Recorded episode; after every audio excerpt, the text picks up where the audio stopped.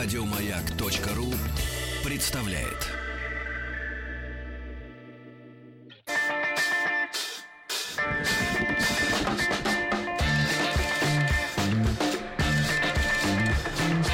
Сергей Стилавин и его друзья. На маяке. Граждане дорогие, товарищи разлюбезные, это что же делается? Отпускник вернулся. Доброе утро. Вы почувствуете, какой омерзительно отдохнувший голос? Омерзительно. Нет, вот, вот по-немецки. Вы в поезде вернулись? Да, конечно, я в поезде туда Здравствуйте, Владуля. Доброе утро. Очень много людей в Сочи, очень много Сергей. А, все люди, которые не поехали в Египет, Не, так которые говорите. не поехали в Турцию, Не, говорите- они приехали в Сочи, я вам так скажу. Все приехали? Все приехали, к сожалению. То есть биток. Биток полный. А, в воду не войти в море. Ну, Приходится говорить, извините, пропустите меня к воде. Мне я к воде. вот к тому бархану. Да. Слушайте, ну, э, конечно, мне мерзко было бы спрашивать вас о каких-то ваших впечатлениях. Они, видимо, Ну, все позитивные. да. Ну, какие-то тренды. Нет, ну смотрите, и, такое э, первое впечатление от сочинского такси. Да. Э, пляжи переполнены. Искали пляж, ну там подальше от центра, чтобы было поменьше людей. Мгм. И таксист, э, мы вызвали таксиста. В Турцию заехали? Нет, ну буквально там несколько километров отъехать. Он так смотрит на нас. Э, Компания была. Вы куда? На пляж. Зачем? Там поменьше людей. Да такая жаркая погода. Вы бы дома посидели с кондиционером. Это говорит таксист, понимаете? Ну, это просто вот такой сочинский менталитет. Куда вы? Зачем? Ну, в целом-то есть какие-то, может быть, тренды? Женщины, парео. Женщин очень много. Вот, вот египетских и турецких Их женщин. выгуливают Их теперь. выгуливают теперь в Сочи. Мгм. Ну, а в целом, может быть, какие-то негативные перемены в кухне?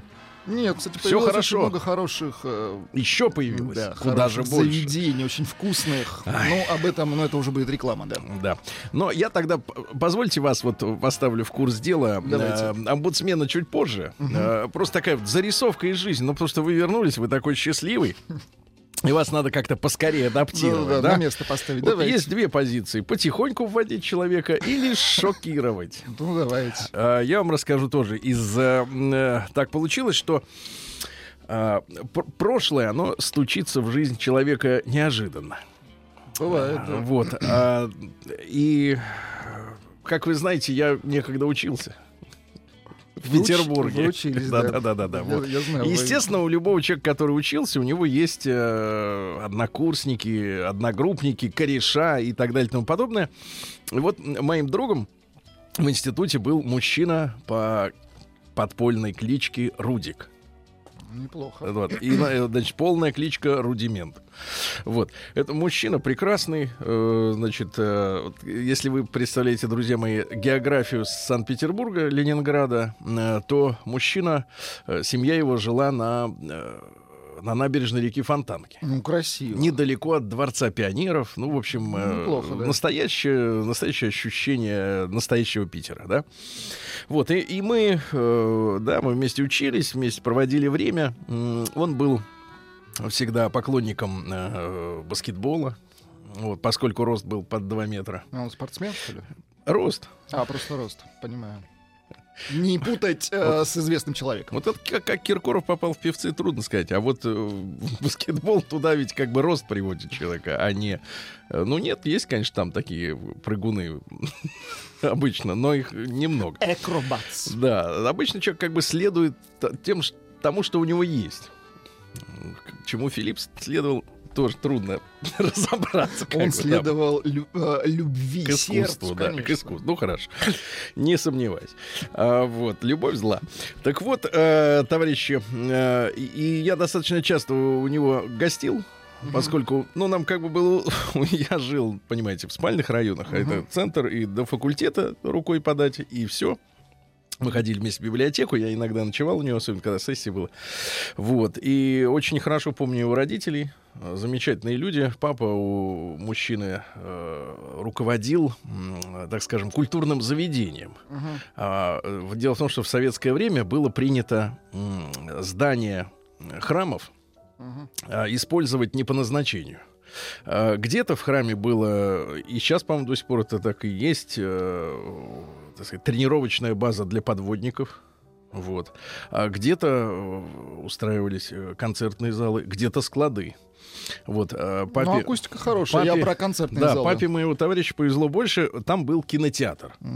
Э, По-моему, лютеранская это была церковь, а дизайн ее отличается тем, что там э, прямоугольные, прямоугольная форма, и можно разместить зрительный э, зал. Вот. Сам я в последний раз находился в этом заведении, наверное, на рубеже двухтысячных, когда в этом храме давал концерт Шнур. Да, да, да. Ну, не знаю, может быть, это как бы э, процессы самоокупаемости так шли. И просто вот такая грустная история. И очень хорошие были отношения. Мужчина позитивный. Знаете, бывает, вот, вот приходишь домой к человеку, а, а родители... А он радуется. Нет, я помню, как однажды к к нашему э, товарищу Фуксу пришел домой в гости. Вот, а в это время по коридору его папа пробегал с, со сковородкой с котлетами. Это К себе- неудачно вы зашли. Нет, к себе в комнату и не, не поделился. Вот. А бывают люди наоборот, когда ты приходишь в гости, а тебе рады, все на стол. Ну, в общем, действительно, настоящая хорошая семья, да. позитивная, да, э, замечательные люди. Ну, Вот, и, и узнал тут историю такую. Я никого не хочу от- ни от чего предостерегать, потому что это бессмысленно. Тут жизнь-то, она как бы поворачивается разными сторонами, вне зависимости от нашего с вами желания. Вот. А, Но тема такая. Я спрашиваю, как папа? Вот как, так сказать, опять стали общаться. Как папа? А, Говорит, э, вот такая беда приключилась. Пару лет назад э, поехал на фестиваль Харли Дэвидсон. Так. Я говорю, что, мотоциклистом стал? Да нет, говорит, просто говорит, любит эту музыку, которая в почете у мотоциклистов э, такого уровня, скажем так, да, такой направленности. Музыку, да и, в общем-то, заложить с ними Ну, всегда приятно. да. Мгм. Вот. А вернулся он уже оттуда в реанимацию. А, Я так понимаю, что с кем-то зацепился. А человек, ну, уже как, ну, вот ему за 60. Мгм. А человек, он на самом деле очень добродушный, реально. Вот бывают люди, которые соу-соу, как говорится, а здесь очень добродушный, открытый человек. А черепно-мозговая травма Ну, нарвался на уродов каких-то. никого не помнит. С сиделкой два года уже человек сидит. Ужас. Вот, сходил на фестиваль, э, так сказать, Харли Дэвидсон в Ленинграде. Я говорю, а что, говорю, на мотоцикле, я, говорит, любил музыку послушать. И вот такая, как-то мне взгрустнулось очень сильно. Вот так вот пойдешь, и вроде как люди культурные, приличные, э, а человек с черепно-мозговой травмой в реанимацию загремел. И я как-то подумал, что-то какая-то хрень, ребята. Не люблю я музыку. Да, лучше без музыки.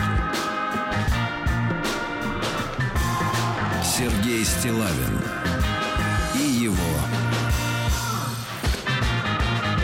друзья. Да, Владуля, э, значит, есть письмо, которое мы... В редакцию? Да, в редакцию омбудсмена сейчас мы ролик Давайте, поставим. Значит, я вас введу в курс дела, успел прочесть всего несколько строк из этого письма. Предисловие, можно сказать. Здравствуйте, Сергей, Влад и, конечно, Рустам Тим. Где Тим? Он скоро будет. Он только возвращается сегодня откуда-то. Ну, там, знаешь, там типа санкции новые какие-то ввели. Видимо, Да. получал апгрейд инструкций, да? Э, так вот, э, мужчина пишет о том, что долгое время ему хотелось нам написать. Э, вот. э, ему 39 лет. Э, чтобы вы представляли себе, Владик, э, я вполне преуспел, пишет мужчина. Квартира на 4 комнаты, отличный ремонт. Это Это важно. очень хорошо. Это дорого, во-первых. Значит, сейчас двери стали делать э, с язычками, которые на магните выскакивают. Это свежая тема, да-да, диодные фонари, я так представляю, в коридоре. Так вот, а, теплые. Так вот, квартира на 4 комнаты. Минуточку. А это в каждый ремонт надо сделать.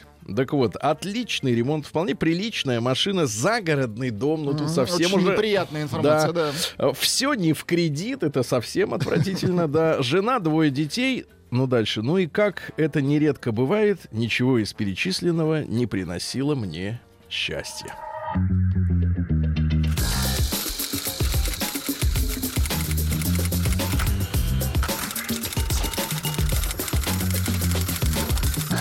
Приемная нос. Народный омбудсмен Сергунец. Да. Так вот, э, если говорить обо мне, пишет мужчина, то меня нельзя назвать лавеласом. В моей жизни было всего пять женщин. Фюнф, говоря по-немецки. Но не минут. Фюнф, да. Но без э, пять минут, пять минут, Ну, не понимаю, да-да-да, понимаю.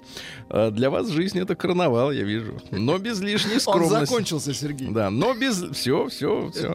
Но без лишней скромности я могу наполнить жизнь избранницы теплом, счастьем и радостью. Мгм. И дарить тепло и любовь всегда доставляло мне огромное удовольствие. И кажется, что мне и правда удавалось делать их счастливыми. К слову, все, кроме школьной любви, были с какой-то проблемой. Я вечно кого-то у кого-то отбивал, добивался, жену вообще увел, когда была назначена дата свадьбы с другим. Наверное, такая любовь к сложностям в отношениях вполне может быть продиагностирована межгалактическим доктором Севен, Мгм. которому огромное спасибо э, даже за то, что он говорит в студии бесплатно. Еще не эй. Еще Слушайте, не вечер. точно вы не читали это письмо? Я начал его читать, но А, мы его начали. не дочитали. Так что, Давайте товарищи, дочитаем. Не дергаем ножками. Уже читали. Едим кашу и собираемся Мгм. на И работу. Да, да. С- Кстати, ну да. Выбор будущий... Да, маленько можно зарисовку на тему вот э, папы моего Мгм. друга, который вот в ситуации п- п- попал на, на Харли Дэвис, Дэвидсон Фест.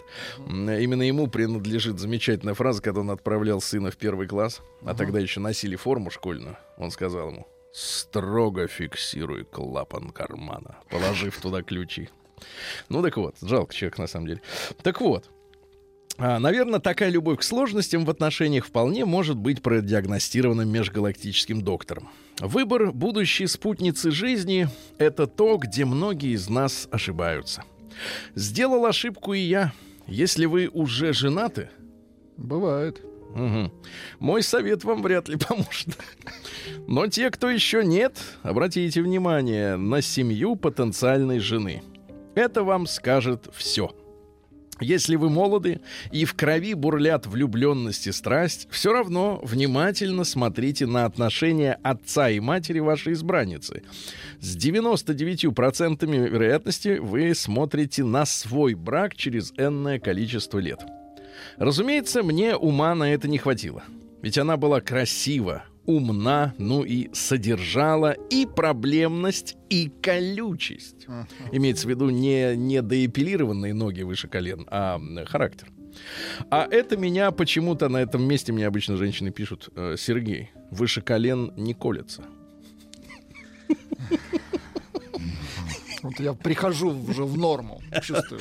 Повеяло, да, да, все, юг Это, закончился. да, это не бриз с моря. Это не Это бриз. не закат Не бриз, да-да-да. Welcome to Moscow, yes. А это меня почему-то всегда привлекало в женщинах. Колючесть и проблемность. Женщина, которую нужно завоевать и вдохновить на то, чтобы ей не хотелось выпускать шипы. И тут мои положительные качества, доброта, мягкость, терпение, романтичность в сочетании с абсолютно бараньим желанием добиться цели всегда давали результаты. Я добился ее. Но не увидел матери, которая задалбывает весь дом, помешана на том, чтобы никто не сидел, все для дома, всем раздать задания, ни малейшего намеку на теплоту в отношениях ни к детям, ни к забитому, э, это тесть получается, или свекор кто это? Ну, в общем, папаша Ну да, родственник. который убегает от жены в запой время от времени. Кстати, умнейший человек. Предвых- Предвосхищая возмущение женщин, теща не доставила мне проблем в жизни, она не лезла в нашу жизнь. Я говорю о ней лишь как о стопроцентном маркере. Э, Смотрите в семью потенциальной жены, и если вы видите то, в чем не хотите оказаться сами, найдите в себе силы отказаться. Не обманывайте себя иллюзиями, что у вас-то будет все иначе. Не будет. Люди несут программу из семьи и очень неохотно меняются, особенно до 30 когда житейской мудрости мы только набираемся, но со- осознание того, что прав именно я, и только еще хоть отбавляй. Вот вы правы и только. Ну, бывает. Вот это надо тверже стоять на своем, В тверже. суде надо тверже, я согласен. В суде надо признавать. Э, Что было дальше? Дальше мы стали жить вместе. Все произошло как бы нечаянно. Ее ссора с мамой, звонок вечером с просьбой пожить пару дней на новой квартире. Мамина квартира была, м, в которой только доделывали ремонт. А Через пару дней оказалось, что она никуда обратно уже не собирается, и через месяцок и я вроде как уже туда перебрался. И стали мы жить вместе, вдвоем. Не идите на поводу у женщин. Они хитрее нас, особенно когда мы молоды и влюблены. Тут опять же нет обвинения в адрес слабого пола. А, Да, она хочет быстрее перейти от свиданий к семье и браку. Но, ребята, будьте бдительны, и если вы этого не хотите, не поддавайтесь. Я к этому был не готов, но пошел на поводу. И тут, чем больше у вас положительных качеств, тем хуже будет вам. Я только что увел девушку у другого. Расстроил свадьбу. Как я мог поступить иначе? Издержки советского воспитания, пионерии, чтение правильных книг. А, 100 книг, э, рубрика «100 книг» от Евгения Жаринова вернется в сентябре. советских Да, журналов, как да. стать вот таким человеком, который по- попадос постоянно получает. Впрочем, жить мы стали вполне неплохо. Намеки на материнское поведение стали проявляться, но пока тонули в моем хорошем отношении, неумении долго обижаться и веселом нраве. Чувствуете по письму, что веселый Он человек. Достаточно весело. Но это ненадолго. Потом она решила, что пора нам идти в ЗАГС. Крутила она меня на это дело больше двух лет с полным спектром от скандалов со слезами до уходов к подруге. И как-то я решил, а почему бы и нет? Это огромная ошибка. Нельзя жениться по такому поводу. Позывы разорвать отношения были, но после скандалов были и примирения, ну и женская тактика. Кому ты, кроме меня, нужен, уже стала внедряться в мой мозг. Ребята, гоните от себя конформистские настроения. О, философия Молодец. пошла. Да, это ваша жизнь, и нельзя на такой шаг решаться под лозунгами ну, да и с ней вроде нормально. Ну, как-нибудь уж и похожего. Я сделал такую ошибку. Не повт... Такое ощущение, что человек на казнь идет и вот пишет последние строки, сидя в одиночке. А на утро расстрел. Исповедь, да. Мгм. Хотя в браке на самом-то деле оказалось не так страшно. Жили мы до этого уже два года, по- потому и изменилось по сути мало. Во мне по-прежнему была куча позитива и тепла, и это помогало сглаживать все острые углы. По-настоящему поворотным моментом стало желание жены завести ребенка. А я детей не хотел.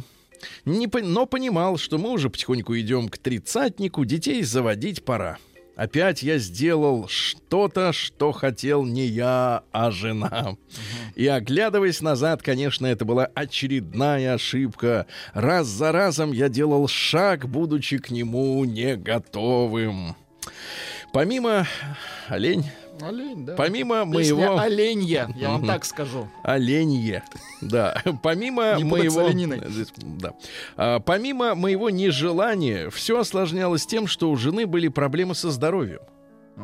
И попытки забеременеть растянулись в нашей семье на три года. И после трех первых месяцев это означало ежемесячные истерики, слезы.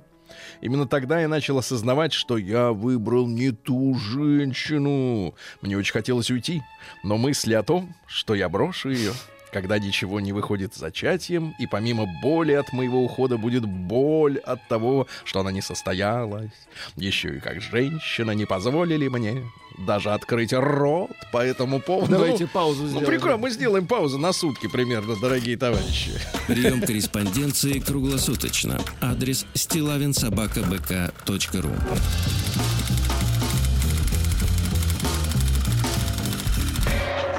Фамилия Стилавин 2Л. День дяди Бастилии пустую прошел. 80 лет со дня рождения. Ух ты, а ей уж 80.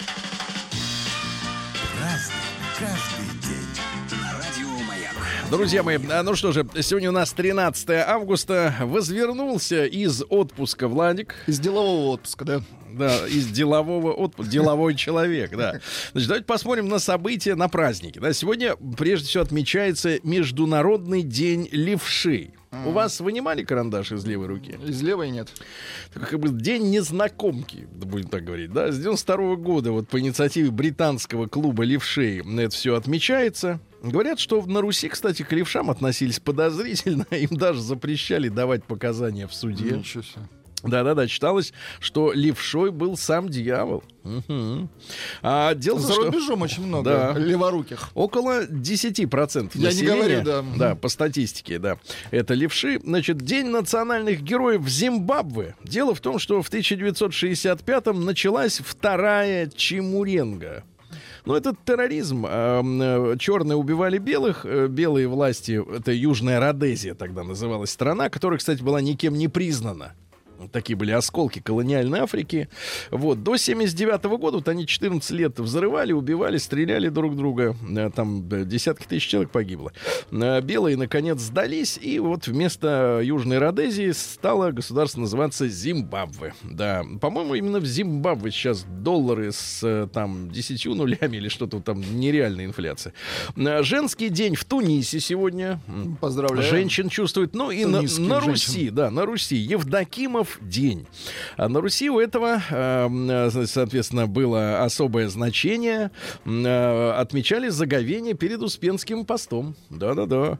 Вот. Люди ели новый хлеб из нового урожая, свежие овощи, многочисленные плоды и ягоды. М, Особенным успехом пользовалась репа. И свежая, и вяленая. Послушайте, вя- Вяленая вяленая, да-да-да. И пареная. Из репы делали начинку для пирогов, из нее варили кашу, это понятно, но на репе настаивали квас. То есть он был таким э, эм- иммунно... Репическим. м- модулят- модуляционным, да. Говорили, что на Евдокима нужно было обязательно заговорить борону, э, провести специальный обряд, чтобы не ломались зубья, когда в поле выйдем. Э, Люди сложили несколько присказок на эту тему, Владик. Э, Коли не заговоришь борону, не угодишь коню, да, ну и, наконец, конь с места не тронется, пока мужик над бараной не наклонится. Отлично. Вот, да.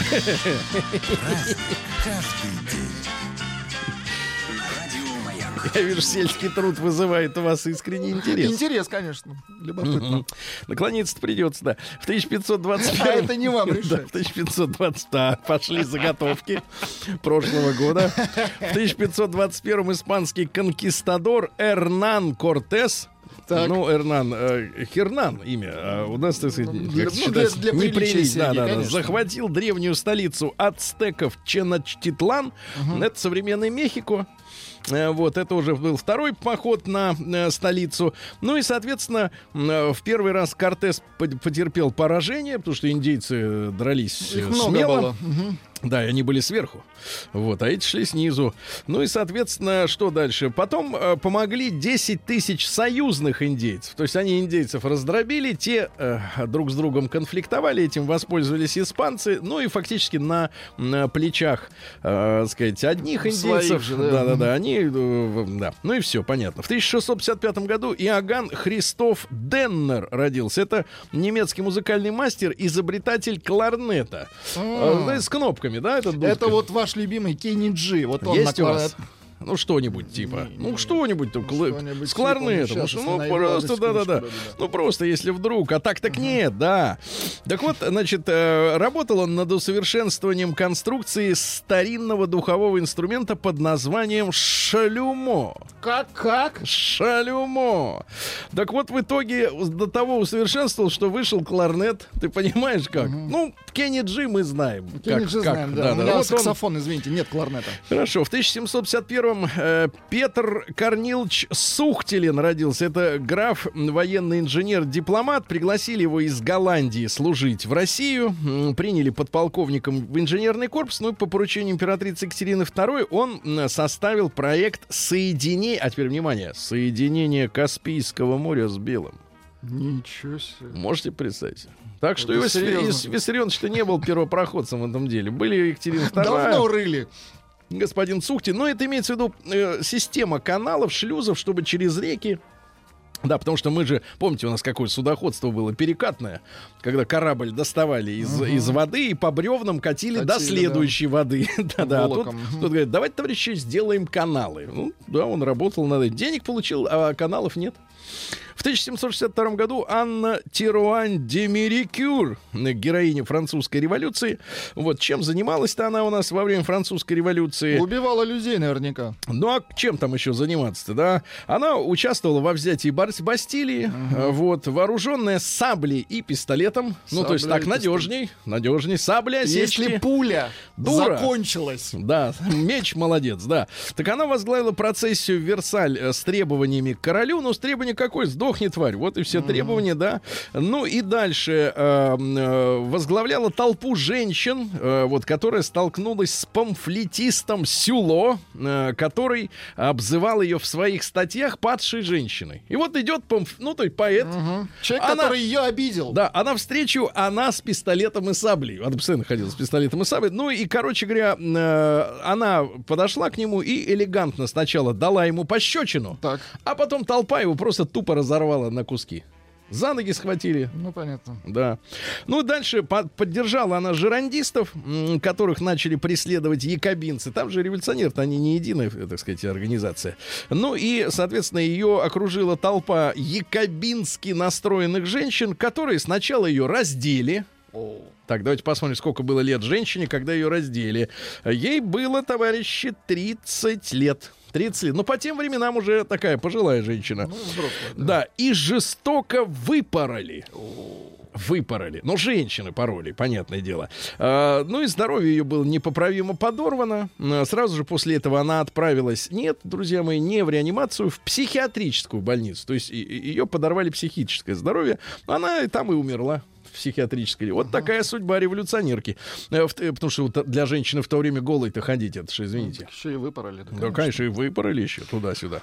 А, В 1773-м Юрий Федорович Лис- Лисянский родился. Наш мореплаватель, вот Иван Крузенштерн и Юрий Лисянский. Э, Здравствуй, говорит Юра, поехали, пошли в в поход. На шлюпах «Надежда» и «Нева» они содержа- совершили первую русскую кругосветку. Он командовал шлюпом «Нева», открыл один из Гавайских островов, который до сих пор называется остров Лисянского. Ну, там живут га- гавайцы, понятное дело. В 1814 году Андерс Йонас Ангстрем родился. Это шведский физик, который на Солнце обнаружил водород. А вот вы мне скажите, как человек-то такой Ну, я технического... так физик тогда. А не, что, ли- не настоящий. Нет, ну как думаете, летал Ангстрем-то к Солнцу? Вряд ли. Как он понял, что там водород Я есть? думаю, в трубу смотрел. Вот, правильно, спектральный анализ у него. Да, да, да. По, по температуру пламени можно судить о том, что горит. В 1818... Вот если черные, значит, шины горят. В 1818 Нет, а году... если черный, колпачок сними с трубы. В 1818-м Люси Стоун родился. Это американский общественный деятель. Э, вот имя у него Люси, а это мужик. Да, борец за женское равноправие в рамках суфражистского движения. Ну, это такие тоже бойцы-террористы. Вот. А нет, не мужик, баба. Вот. Одной из первых э, женщин в Америке получила образование в колледже. Э, вот. Ну, и одной из первых, кстати говоря, выйдя замуж, сохранила девичью фамилию. То есть это было тоже нонсенс. Это вызов. Это сейчас нормально считается, когда женщина не хочет брать фамилию мужа. Не хочет. Говорит, буду я как была. Вот, ну и, соответственно... Пугачева, например. Да, и, и после смерти она, опять же, у нее рекорды не закончились. После смерти она первым стала человеком в новом свете, которую подвергли кремации. То есть, смотрите, революционер, э, можно сказать, до порошка. До порошка. Говорят, до мозга костей, здесь до порошка. И последними словами, обращенными к дочерями, к дочери ее, были следующие. «Сделай мир лучше». И сгорела. И туда. И в трубу. Да, в 1822 году указ о запрещении вышел в России тайных обществ и о закрытии масонских лож. А со всех чиновников взяли подписки о том, что они к масонским ложам не принадлежат и к к различным тайным сообществам. Но, как вы понимаете, декабристы, Тайна. они тайно готовили все равно свои дела тайные. Да, в 1829-м э, Иван Михайлович Сеченов, наш физиолог. Ну вот есть у нас Павлов, да, он собак электрическим током фигачил. Этот, С- Слюны да. добивался. Да-да-да, а, вот, а, значит, смотри, что он говорил. Он первым был в России, который научно обосновал м, необходимость э, активного отдыха, то есть э, не лежа на диване, как вы, а надо прогуляться. Я прогулялся до Сочи. Вот, и чтобы продолжительность рабочего дня была не более 6 часов. Шесть! Да как же так? Это вообще закон это, что вы сейчас читаете там? Ну, это же дореволюционное, это же А, царское. По, по новому Да. календарю, Нет, нет, по давай. новому стилю это 8. Нет, нет, нет, давайте так. Давайте так скажем, что это ца- царизм. Самый настоящий Конечно. царизм требует 6 часов рабочего дня. Ну что вы. Ну вот. А, Значит, он, понятно, много чего сделал там физиологии и цитаты. А, Кстати, про женщин говорил. Видимо, интересовался ими. Да. Это Цитаты. хорошо. Любя женщину, мужчина любит в ней, собственно говоря, свои наслаждения. Да? Ну, красиво сказал. Или, да. наконец. Так. А, а ведь насколько сильнее мы любим действительно женщину, которая умеет готовить борщ, чем ту, которая не умеет. Правильно? Но, де- но делает кое-что другое. Ну, а другое это можно и ту научить, а вот борщ варить, извините меня. По видеоролику научить. Хорошо. Человек, переживший все натуральные фазы полной любви, едва ли может любить страстно во второй раз. Повторные страсти — признак неудовлетворенности предшествующими. Ну и, наконец, в 1835 году британские завоеватели, оккупировавшие Персию и Афганистан, искусственно разделили народ на турков и арабов, после чего арабов вывезли рабами в Африку, а турками заселили Мали- Малую Азию. Да вы что? Вот они откуда взялись все эти люди. Понял, да. Да, в 1844 году, а то Рустик все кричит там. Он да. попозже видимо, подойдет. В 1844 году Иоганн Фридрих Мишер родился швейцарский ученый, который открыл в ядрах клеток организмов нуклеиновые э, кислоты ДНК и РНК. Вот это все программирование, да? Э, вначале новое вещество получило название нуклеин, а позже, когда он определил, что это вещество все-таки кислота, э, он назвал ее нуклеиновая кислота. Да. Да. Сократили до ДНК, да. Э, В 1850-м э, Амурская экспедиция под руководством Геннадия Ивановича Невельского подняла русский флаг на мысе Куегда. Каком?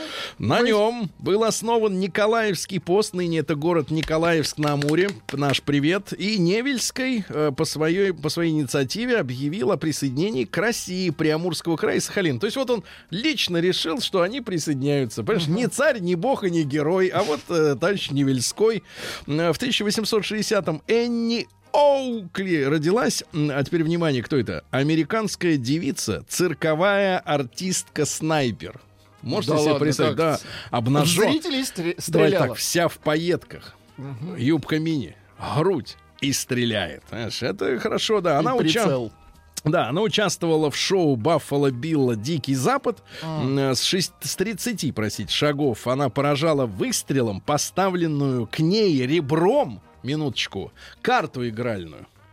30 шагов, и карта стоит поперек Слушайте, ну к вам. круто. Она поражает. Представляете, вот эта девка, да? Дальше. Сбивала пепел с конца сигареты, которую курил муж. Это опасно, но это круто. То есть там могло дело закончиться как минимум стоматологией. Ну да, понима- да. Просто Понимаете, перестал да? бы курить человек. Да-да-да. Навсегда. Карту ребром, ребята, попадала. И однажды, выступая в Берлине, она э, выполнила номер с сигаретой, когда ее ассистентом был будущий германский кайзер Вильгельм II, который развязал Первую мировую войну. А ведь могла бы промахнуться. Но не было у нас методов, как говорится, против Кости Сапрыкина. В общем, великая женщина, вы понимаете, да? Снять карту ребром, а потом они попали, к сожалению, с мужем в автомобильную аварию. Вот, э, до конца жизни она хромала. Вот, но это же не мешало ей стрелять. Конечно, Понимаете? метко. Да-да-да. Ну и сегодня в 1661 году, ребята, началось сооружение заграждений, которые завершились 15 августа знаменитой Берлинской стеной. Остатки которой стоят в Берлине, там целуются Брежнев и Хонекер. Вот это пошлый рисунок мерзкий. День взятия Бастилии пустую прошел. 80 лет со дня рождения. Ух ты, а ей уж 80.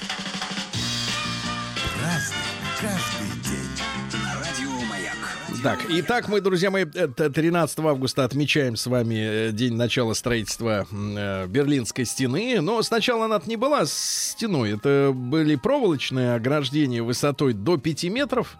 Вот, а потом уже как бы забетонировали, чтобы не бегали туда-сюда эти. Крепко-накрепко. Да, потому что бегали-то они только в одну сторону. Обратно-то не, не- не бегали. Какой смысл? А В, тысяча- друзья мои, в 1865-м в Питере открыт сегодня зоологический сад, который основали любители животных, м, в хорошем смысле этого слова, Софья и Юлиус Гербгардты. Еще раз. Гербгардты. вот, они голландцы, э, вот, но при этом прусские подданные. То есть они как бы гражданство немецкое, а по национальности голландцы. Ну и сейчас у нас, что касается Ленинградского зоопарка, кстати, название э, сохранено. Он не Санкт-Петербургский зоопарк, Владик, если вы вдруг не в курсе. М, э, около двух тысяч зверей, птиц, э, рептилий 410 видов. Опасно. Да-да-да. Вот. а В 1866-м Джованни Аньели родился, итальянский промышленник, который основал фирму «Фиат». Его, правда, в 45-м году отстранили от руководства фирм, то, что он очень сильно дружил с Муссолини. Там же история такая же была и с Рено.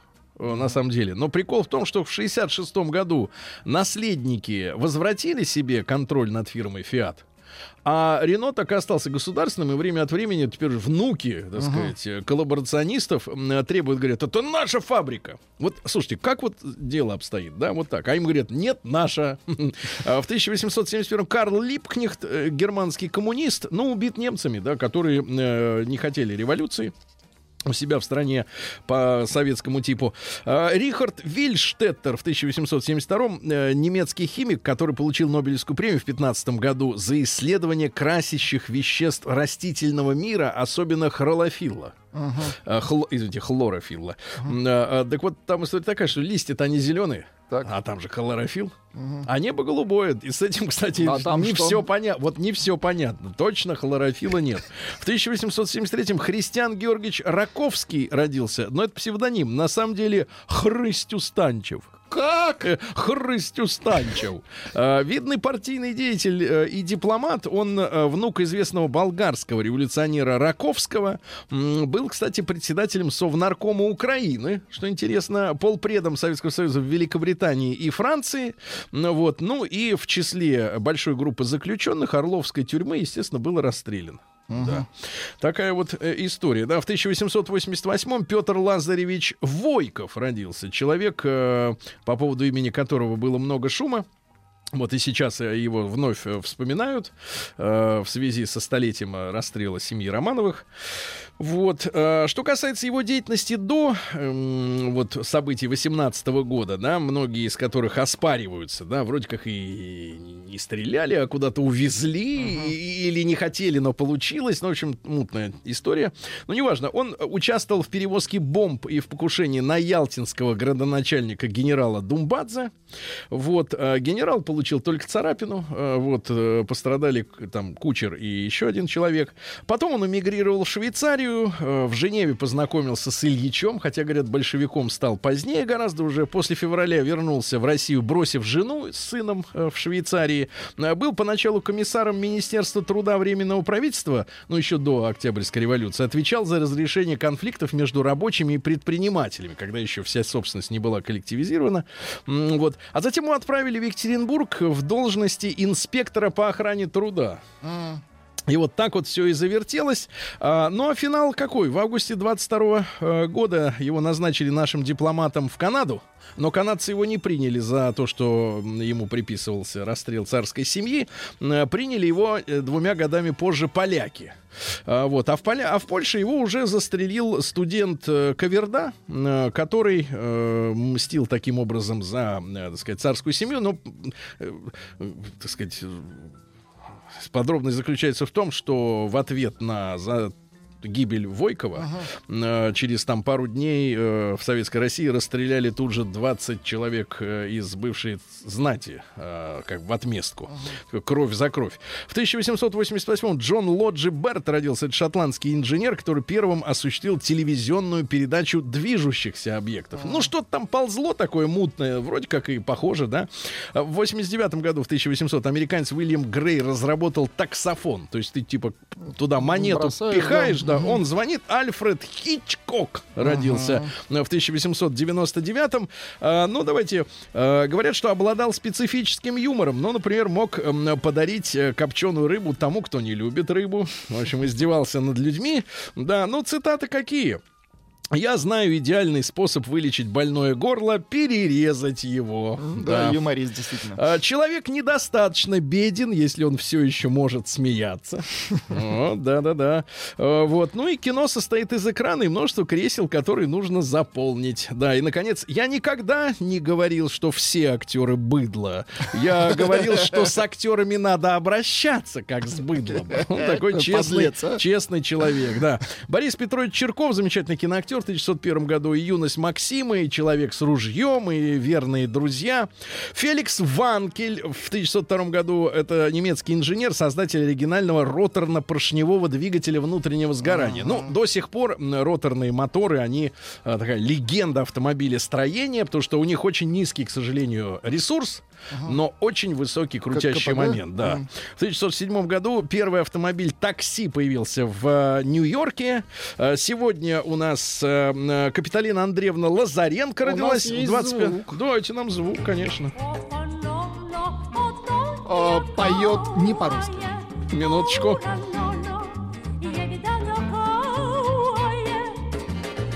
Фидель Кастро Рус сегодня родился в 26 году. Жалко, не дожил. До того момента, как в Конституцию его страны собрались внести, э, так сказать, о законности гомосексуальных браков. А, Бориса Ноткина вспоминаем сегодня. Э, да, сегодня 1962 году родился Андрей Алексеевич Соколов, актер театра и кино. В «Маленькой Вере» дебю- дебютировал, как же вот, так сказать... э, Элегантно. Элегантно, как. Я сказал так, не вставая с дивана. Дебют состоялся не вставая. Сейчас уже режиссер, уважаемый человек. Ну и Андрея Федорцова поздравляем. Сегодня Полтос, э, Андрюхи. Полтос. Полтос уже, все, да, все, пора. А, и Володя Вдовиченков сегодня родился. Какие люди, да? Ну, в одном месте наврали, Владик? Да, вам пишут, вы везде сегодня наврали. И есть еще другая версия. Так. Англичане, англичане не делили персов. Андрей Москва. Давай так, они не делятся.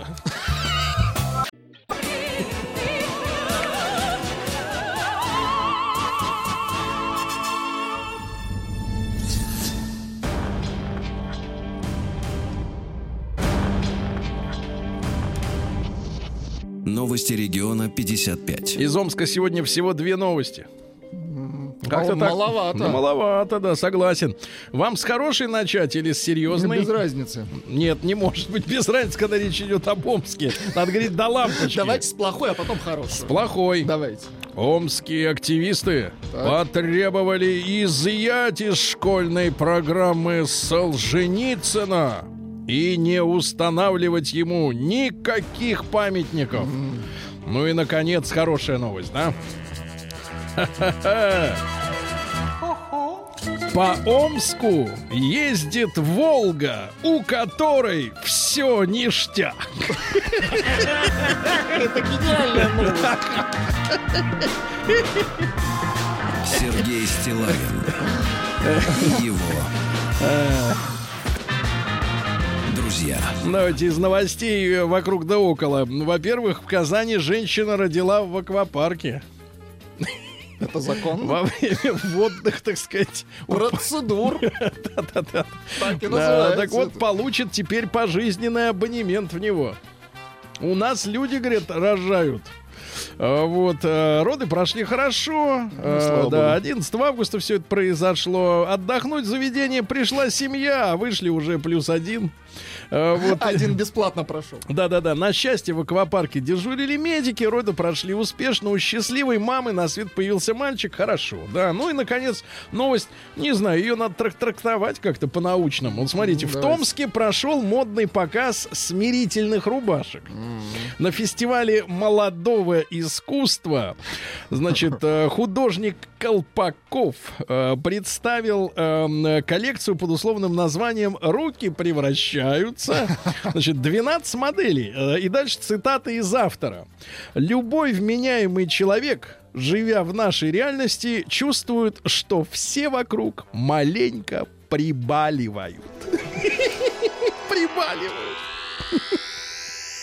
Наука Приболело. и жизнь. Да, да, ну что же, наука и жизнь. А случайную близость без сожалений могут позволить себе лишь уверенные женщины. То есть, девчонки, если Если нет сожаления, вы уверены? Да, вы сильная женщина который в бараний рог согнет всех вокруг, да. Дальше. Э, Ученые рассказали, вот тоже открытие великое сейчас, откуда же оно пришло. Как всегда, проблема с источником, но ничего. Видимо, из-за границы все-таки. Ученые рассказали, зачем женщины увеличивают э, э, губы, э, грудь и ягодицы. Зачем? Что мужикам нравится.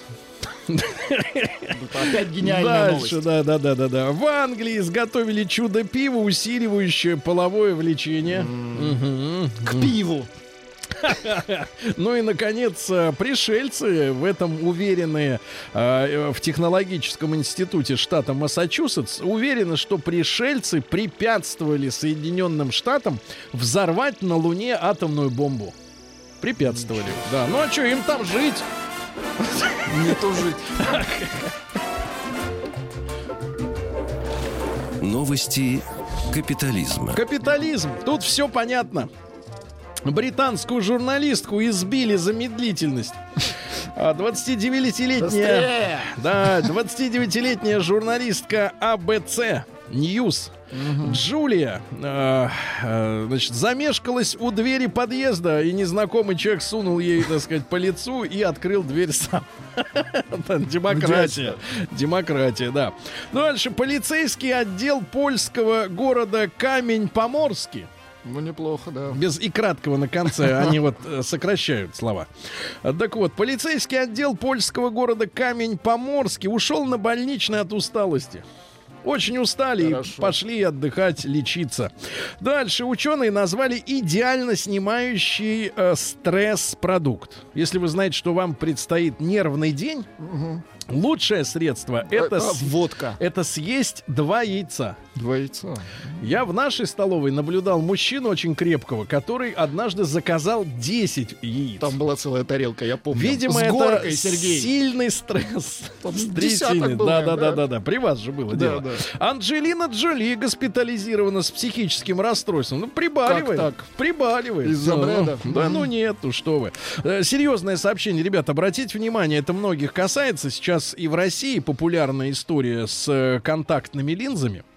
В Ирландии жительница Дублина, столицы, ослепла на один глаз из-за ношения контактных линз в жару. Специалисты говорят, что паразиты под линзой во время жары очень э, раз- размножаются.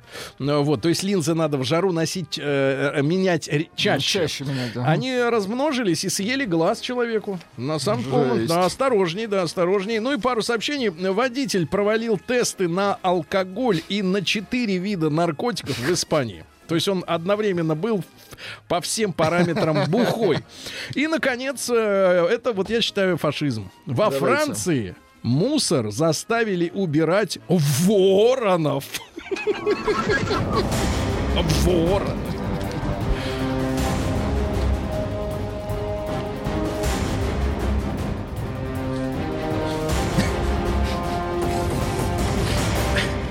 Россия Да. криминальная. Ну, в России-то подобной чушью не занимаются. Здесь все серьезно. В Петербурге задержали двоих мужчин, попытавшихся разжечь мангал под медным всадником. Какие смельчаки. Там же камень. Да, да, да. Потом Ну, идет- безопасное потом место, кстати, я вам До, так... до брюха где-то метра полтора. А может и больше, он же на ногах на Ну, задних. нельзя, они хотели прокоптить Петра. Вот скажите, я понимаю, что есть какие-то памятники, да, которые, ну вот просто вот святые для нас, Да. правильно? А медный всадник, он же как-то вот оспаривается сегодня роль Петра. Да Но не я имею в виду, что некоторые говорят, что вообще поддельный вернулся из-за Ну, слушайте, границы. это искусство, поэтому нельзя А, там иск- никого а, жарить. согласен, согласен. Никого. Не никого. А, да-да. А, Кстати говоря, о происшествии рассказала местная жительница Александра Бенцман. Вот так вот, Владик, да-да. Да. Бдительные люди. Спасибо большое, Александре. Дальше. Вот тоже из серьезных сообщений. Мужчина со старинной саблей в груди попал в московскую больницу. Сабля 19 века, пострадавший, слава богу, жив. Ну что, я съел? Антиквариат. Съел. Его хотели, чтобы никогда больше ничего не ел, сделать. Вот так вот. Ну и пару сообщений. Во-первых, э, выселенная из квартиры на улице Пушкина в Хабаровске стая собак пренебрегла решением суда и вселилась обратно. Ну и, наконец, новость дня.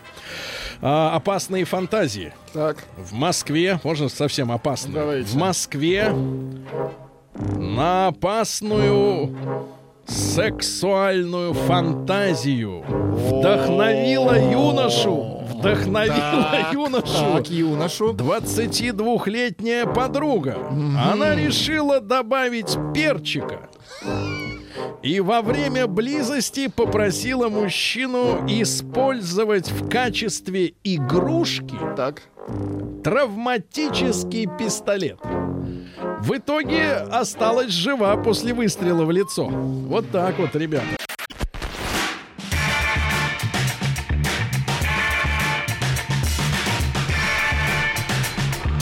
Сергей Стилавин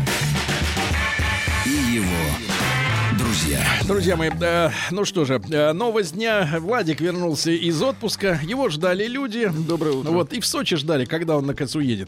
Э, Значит, смотрите, у нас новость пришла из города Первоуральска. Первоуральска. Э, Там случилось ЧП. Ну, ЧП настолько случилось, что даже завели уголовное дело по статье об истязании.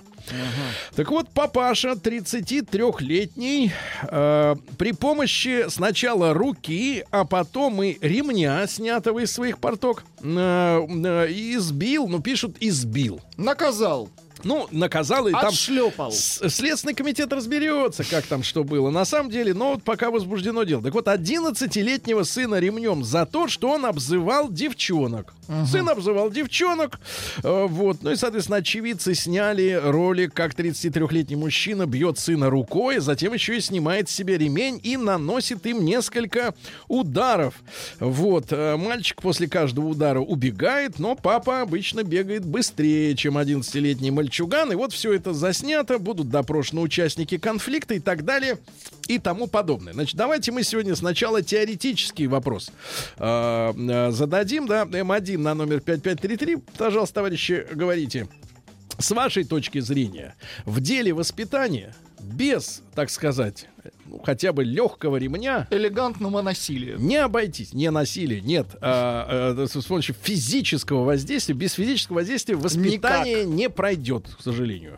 М2 нет, ни в коем случае нельзя, значит, э, даже за самую мерзкую шалость ребенку, так сказать, Применять э, силу, по да. попке его ударить. Нельзя. Ну и большой разговор. Давайте, плюс 7967 103 5533.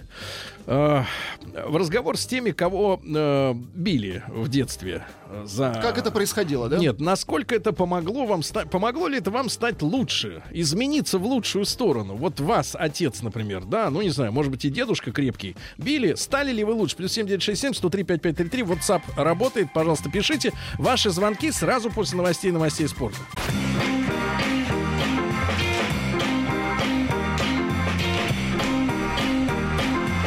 Сергей Стилавин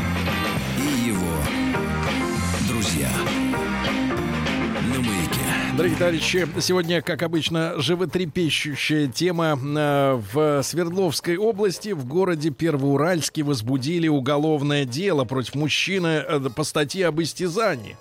Он, э, судя по видео зарисовкам э, праздных, так сказать, наблюдателей картины, избил ремнем 11-летнего сына за то, что тот обзывал девчонок. Э, М1 на номер 5533, пожалуйста, отправьте, если считаете, что без м, легкого рукоприкладства воспитательный процесс не может завершиться полной победой разума над шалостью. М2 ни за что никогда на ребенка нельзя поднимать руку, даже если он совершил, например, подлость, да, или дерзил. Э, Нельзя, да, давайте. И большой разговор э, э, с вами, если проводили, давайте сегодня разговор с теми, кого э, и ремнем и указкой, и еще как-нибудь, так сказать, э, немножко подбивали. Э, на пользу ли вам пошли эти уроки жизни от родственников или учителей? Вот товарищ пишет, глянул я на этот видеоролик э, за минуту, как вы сказали. Там не ребенок, а кабан, и батя прописал ему педагогического леща правильно. Но это вот считает так Ну, что он кабан. лю- люди, да. Аня из Питера с Пушкинской пишет, никогда не замахивались, но однажды влетела, пришла в пять лет в час ночи, ловила рыбу с братом на фонтанке, были белые ночи. Сейчас на своего ребенка не замахиваюсь, считаю, что нельзя бить по лицу и рукой. Если хочешь наказать, то лучше чем-нибудь тряпкой или полотенцем по попе. Вот ведь технологические Тряпкой, советы. полотенцем смоченным еще, да, чтобы следов снаружи не оставалось. Махровым, Понятно, давайте э, Наташу послушаем из Москвы. Наташа, доброе утро. Да, здравствуйте. Наташа, вас били?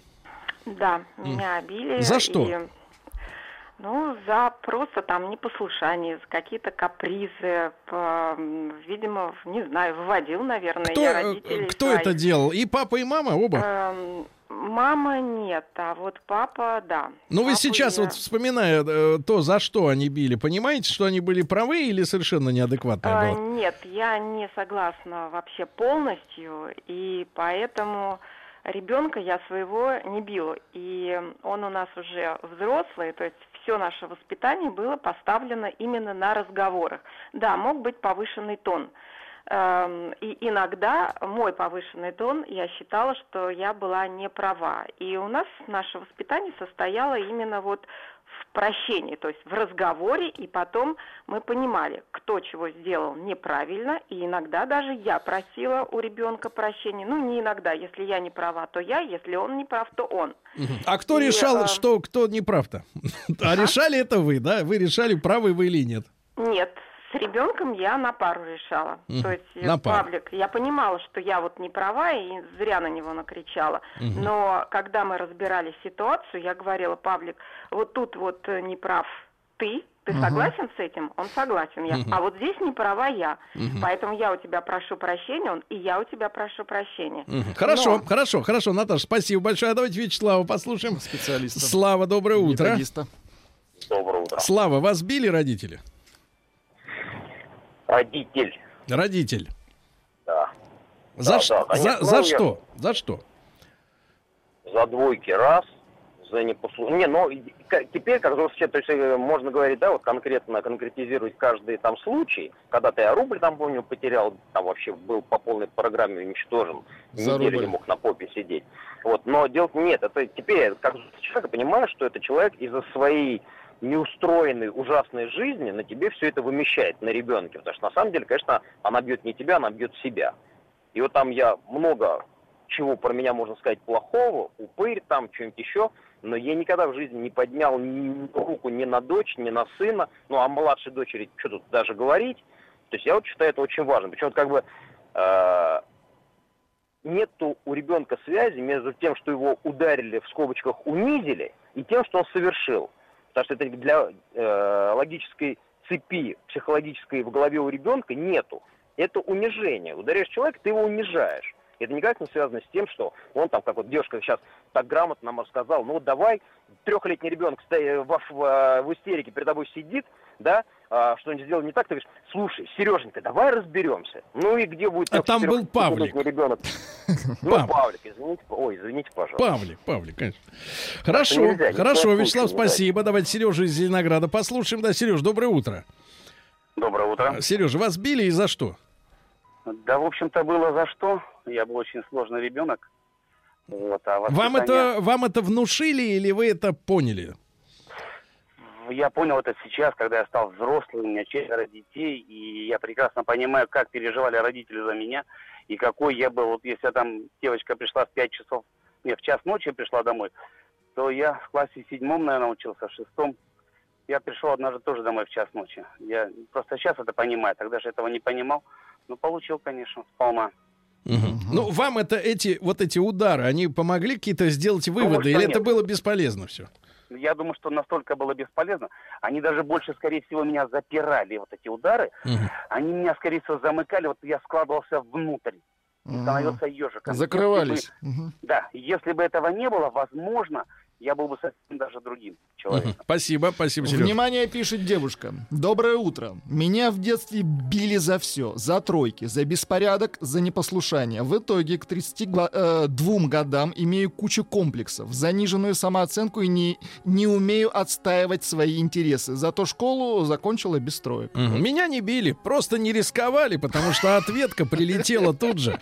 Один раз ответил прикладом игрушечного ружья, другой раз папу клюшкой окучил. Ну, так вот люди разбираются, да. Дальше. Э, Меня били так, так били, что даже не помню, били или нет. А серьезно? Ужас. Да, да. Вот видишь, человек не помнит, отбили э, память. Давайте-ка послушаем э, Антона из Костромы. Да, Антон, доброе утро. Доброе утро, душа России опять на связи. А, а, брат, не надо так сразу. Понедельник, а ты, Ты вот, же нас да, загоняешь ты угол, на- ты просто понимаешь, вот, да. вот. Ну, тебя били, Антон. Ну, Сергей Валерьевич, нет, вообще такое слово, конечно, употреблять страшно. Не, Если, не, э, погодите, вас не, вас не били, да? Ну, вот, вот- вот таким словом я это назвать не могу. Конечно, было, пару раз меня наказывали. Как? Ну, вообще, ну, по попе, по попе ремнем. Ремнем. Но это давало тот эффект, который ждали родители. Эм, Я думаю, что нет, не давало. И э, эффект дало то, что это было всего пару раз в жизни. И то, что я вырос э, человеком, у которого есть своя точка зрения, свое мнение, я не боюсь его высказывать. Мгм. Хорошо, спасибо. А, Пишет мальчик, а, мужчина, извините. Меня в детстве били, в итоге вырос трусом и всегда вру, пишет Илья. И тут врет гад. И тут врет гад, да. Мать била практически все время, пока учился в школе. Получал практически за все. За оценки, за мусор, который забыл выбросить, за то, что общался с отцом, э, который ушел из семьи. Сейчас мне 32, с ней я не общаюсь. И мне все равно на, на ее жизнь сейчас. Вот такие отношения у людей. Получал по щам за пивасик. Помогло. Воронеж, Александр 31. За Ученый, пивасик. учитель труда был фронтовик, бил железной линейкой в лоб. Помогло О. бросить курить. Помогло бросить курить. Короткое сообщение. По заднице детей бить надо. Мгм. Петра из Калининграда, послушаем. Петр, доброе утро. Здравствуйте, Маяк, здравствуйте, Сергей, здравствуйте, страна. Петр из Калининграда. Была у нас учительница, классная руководитель, Галина Леонидовна Ященко. Один раз она, значит, на нас накричала за то, что мы шумели. Ну, я спародировал ее поведение, тоже так это театрально это выразил, соответственно. Так когда меня, добрейший души человек, головой об стену, привет. А сколько лет-то От было училке? А Примерно. училке было, ну, за 30, может, 35. Мне 13 лет было. Давили и Ну, женщину. это молодой, Давили. молодой специалист. Галина Леонидовна Ященко. Вот ее фамилия, имя, отчество. А головой-то, лет. Петр, головой лбом, в смысле, или боком как-то? Шишка. Нет, боком. С одной стороны ладошкой.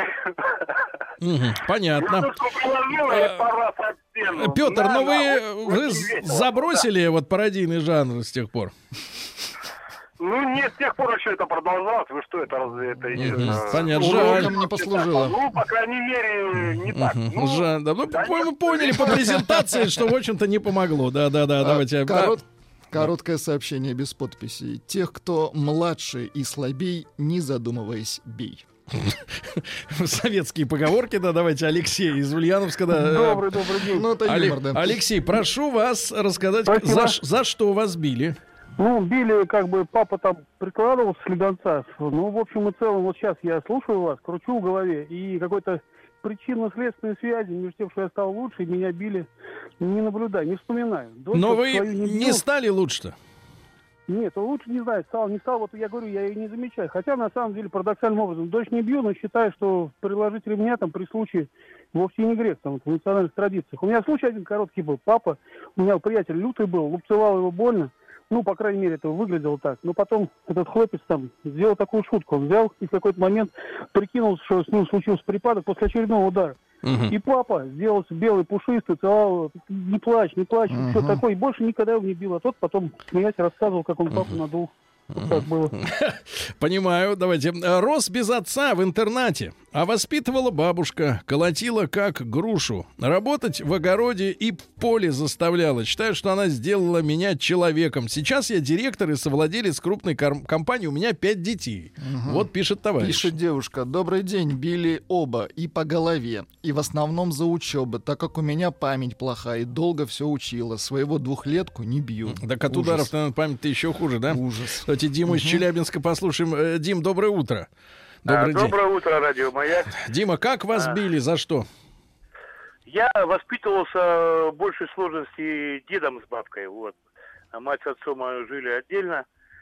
Вот. Ну, э, ба- бабуля меня постоянно защищала, конечно, но дед у меня был человек властный. Вот. И, как сказать, летал я, конечно, от него, дай Боже. Мгм. И двойку получу, уже боюсь домой идти. Вот. Ну, а домой-то все равно надо идти. Мгм. А, Вот. И приходил домой, он сразу дневник, я ему дневник подаю Мгм. и под диван сразу. Вот. Он уже дневник уже не смотрел. Брал Смысла клюшку, нет. Мгм. брал клюшку и давай меня клюшкой под диваном там Искать. наяривать. Но под диваном наяривать, Дима, ну а скажите, вы, вы, вы стали лучше учиться из-за этого? Вы знаете, вот сейчас мне уже 52 года, да, вот, и честное слово, так вот задумываешься иногда, а, я думаю, что он правильно делал. Хорошо. Меня, меня это очень многому научило, конечно, Да. вот, и человеком стал. Да, да, спасибо большое. Бить ребенка нужно, но бить надо без злости и с любовью. Оригинально. Ну как женщина это сделать, мне понятно. Вот Да, как вот, вот с ребенком. от как когда нагадил. Мой дед бил моего папку, а мой батя меня учил ремнем. И я своего сына наказывал Ага, тапком. ага. Надеюсь, и внуку моему прилетит. Перепадет. Семейная традиция Алексей Нижний Новгород. Давайте э, Диму из Калининграда послушаем. Ему 28. Дим, доброе утро. Доброе утро. Дмитрий, неужели вас били? Да, залетало, залетало, было такое. За что? плохое За что? За плохое поведение. Ну какое плохое? Опоздали на автобус, что вы сделали? Однажды сломал двухкассетный магнитофон Sharp отцовский. Очень дорогая Это вещь. дорого, конечно. Очень была дорогая вещь, и испугался, спрятался под кровать и там уснул. В итоге нашли сломанный магнитофон и долгое время не могли меня найти. Думали, что я потерялся. А я беспечно спал под кроватью. Ну, в итоге получил в двойном размере. Ну, помогало вот на какое-то короткое время. В итоге Не, ну просто магнитофоны кончились, и вы перестали их ломать, да? В итоге я вырос и стал себя корректно вести. А так, Хорошо. конечно. Хорошо, ну, спасибо, спасибо, да. Ребята, еще раз напомню, что случай произошел э, в Первоуральске. Там 11-летнего сына ремнем, ну кто-то пишет, что это бугай, а не, а не ребенок. Другие пишут, что ребенок, так сказать, субъективная история. 11-летнего сына за то, что тот обзывал девчонок, во дворе ремнем выпорол папаша. Теперь возбуждено уголовное дело по статье об истязании. Мужчине 33 года. Значит, М1, пожалуйста, проголосуйте на номер 5533, если считаете, что без ремня э, в определенных случаях э, воспитание не может завершиться полным успехом. М2 ни за что ребенка бить нельзя, ну и вот вас били. Что это вам дало?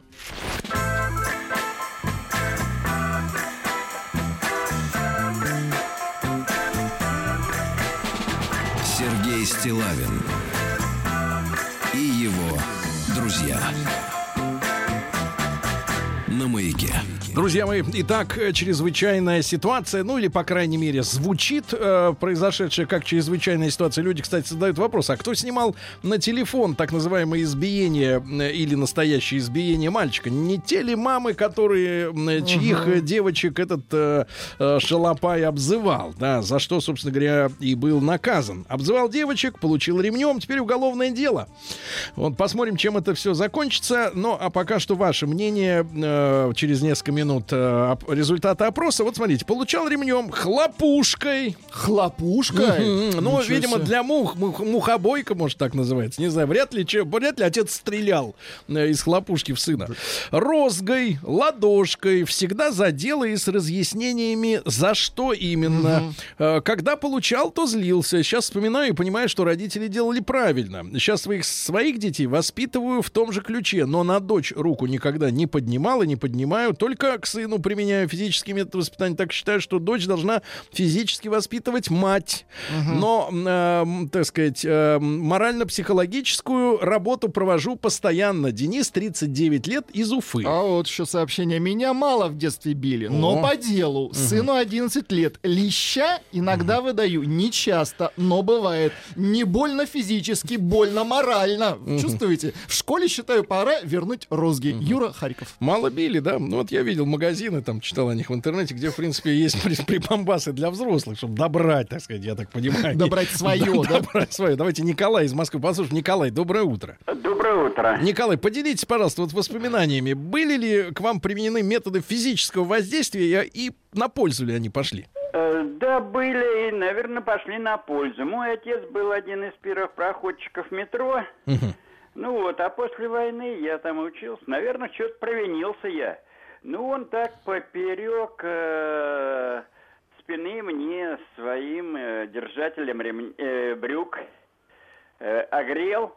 Но э, мать вступилась, говорит, еще раз ударишь, я разведусь с тобой.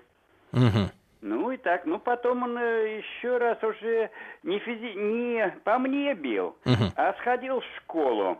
Э, э, Оттуда с собрания пришел, положил лыжи, а это 50-е годы, лыжи были не так уж были свободны. Положил ногой своей раз, и я всю зиму на одной лыже не катался. А скажите, а вот это... а- а- Да, а- охла- запомнилось и считаю, что... Не, не, нет, не запомнилось. Это охладило ваши отношения с отцом. Они потом не восстановились. Не, не, нет, ни в коем случае не было никаких охлаждений. Я его уважал всю жизнь. Мгм, мгм. Спасибо, спасибо Меня большое. никогда не били. И дед иногда наказывал, бабуля защищала, и ей попадало. Но все за дело, все, за все благодарность только ощущаю, за все только благодарность ощущаю. Ощущение какое-то от наказания, как будто исповедался. Живешь дальше с чистой совестью. Не надо путать одно-то с другим. Нет, это пишут люди. все, Это пишут все люди. такие фантазеры, пишет человек. Получал постоянно, не сильно, помогло однозначно, выучился хорошо, прекрасная работа, уравновешен, не, ар- не наркоман, не алкаш. Да, вот такие сообщения. Давайте Сашу из Омска. От из Омска послушаем. А, кстати, пишут, хлопушка — это инструмент для выбивания ковров. Мгм, Ну да. А, Саша, доброе утро, добрый день. Добрый день. Приветствую, господа. Саша, а, к вам особое внимание. Прошу вас, как вас били, за что? Ну, мама меня наказывала. Мы с братом вдвоем, она нас одна растила. Ну за что? Ну, за, наверное, за непослушание, там, как бы, как сказать, не э, оправдание доверия для нас, наверное, так. Вы стали от этого лучше? А, ну, наверное, да, какой-то мере, да. Ну, то есть обиды на маму нет, да? Нет, нет, ни в коем случае. Я думаю, она делала все правильно, особенно в то время. Мгм.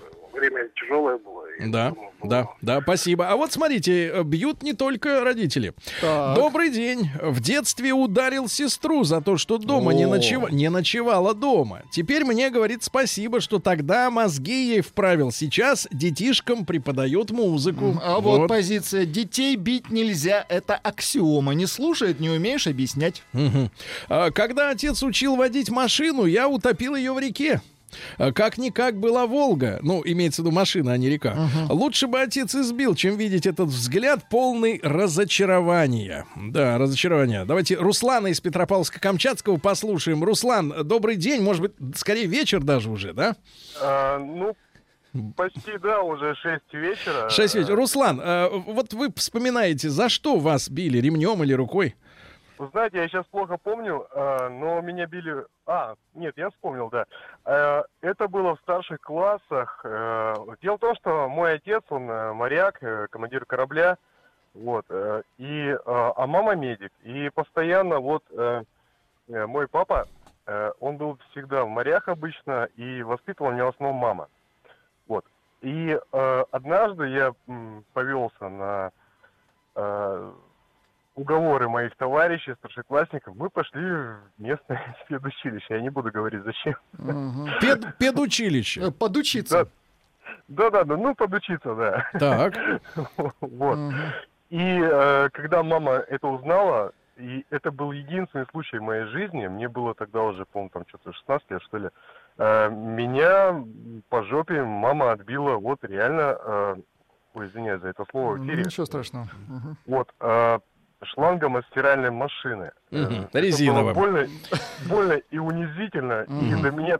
А какая основная мысль была привита вот во время этой экзекуции-то?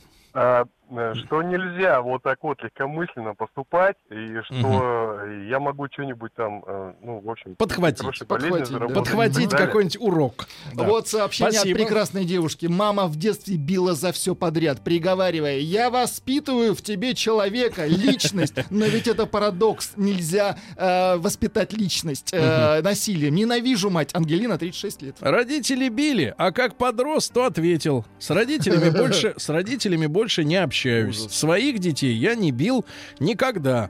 Били проводом от пылесоса за все. Например, за съеденные ягоды из варенья. Варенье-то только жижу надо. Родителей люблю, уважаю, но до сих пор обида не прошла. Жену свою не бью, ребенка тоже словами убеждаю. Алексей Краснодар, 35 лет. Ребята, а теперь цифры. И статистика очень любопытная. Это что касается теории, да, практически э, ответы вы слышали.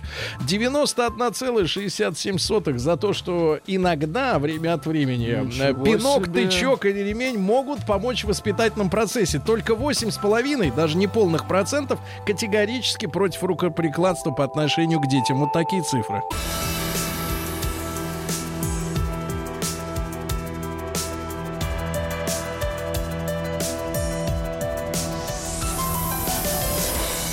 Центре внимания. Друзья мои, ну традиционно по понедельникам э, мы приглашаем к нам э, в гости уважаемых э, докладчиков, которые могут нам, э, так сказать, открыть глаза, разъяснить общую картину, показать тенденции и закономерности э, в самой актуальной теме за последнее время. И я рад приветствовать э, в студии «Маяка» Сергея Анатольевича Рогинка. Сергей Анатольевич, доброе Добрый день. утро. Добрый день, да. Руководителя Центра экологии и развития Института Европы Российской Академии Наук, а также участника переговоров Организации Объединенных Наций по климату и Парижскому соглашению. Почему мы решили об этом сегодня поговорить? Потому что а, в Европе, ну, может быть, это традиционно, может быть, в этом году что-то особенное, аномальная жара, температура воздуха плюс 40 и выше, А, в Японии жарко, и, и вообще мы хотим сегодня затронуть тему как глобального потепления, да, некоторые говорят, что это наоборот глобальное похолодание, и, все не так. Э, Сергей Анатольевич, э, ваше, так сказать, вступительное слово теоретически, все-таки это потепление глобальное или цикличный нормальный процесс, не надо париться? Так, а, давайте с- сразу отделим а, котлеты от мух. А именно а, глобальное потепление или цикличный процесс, так вопрос не ставится. Ставится, в какой мы фазе находимся. Мы находимся в фазе похолодания или в фазе потепления. А Давайте всп- э, вспомним, чему нас в школе учили. Насчет э, ледникового периода, насчет мамонтов.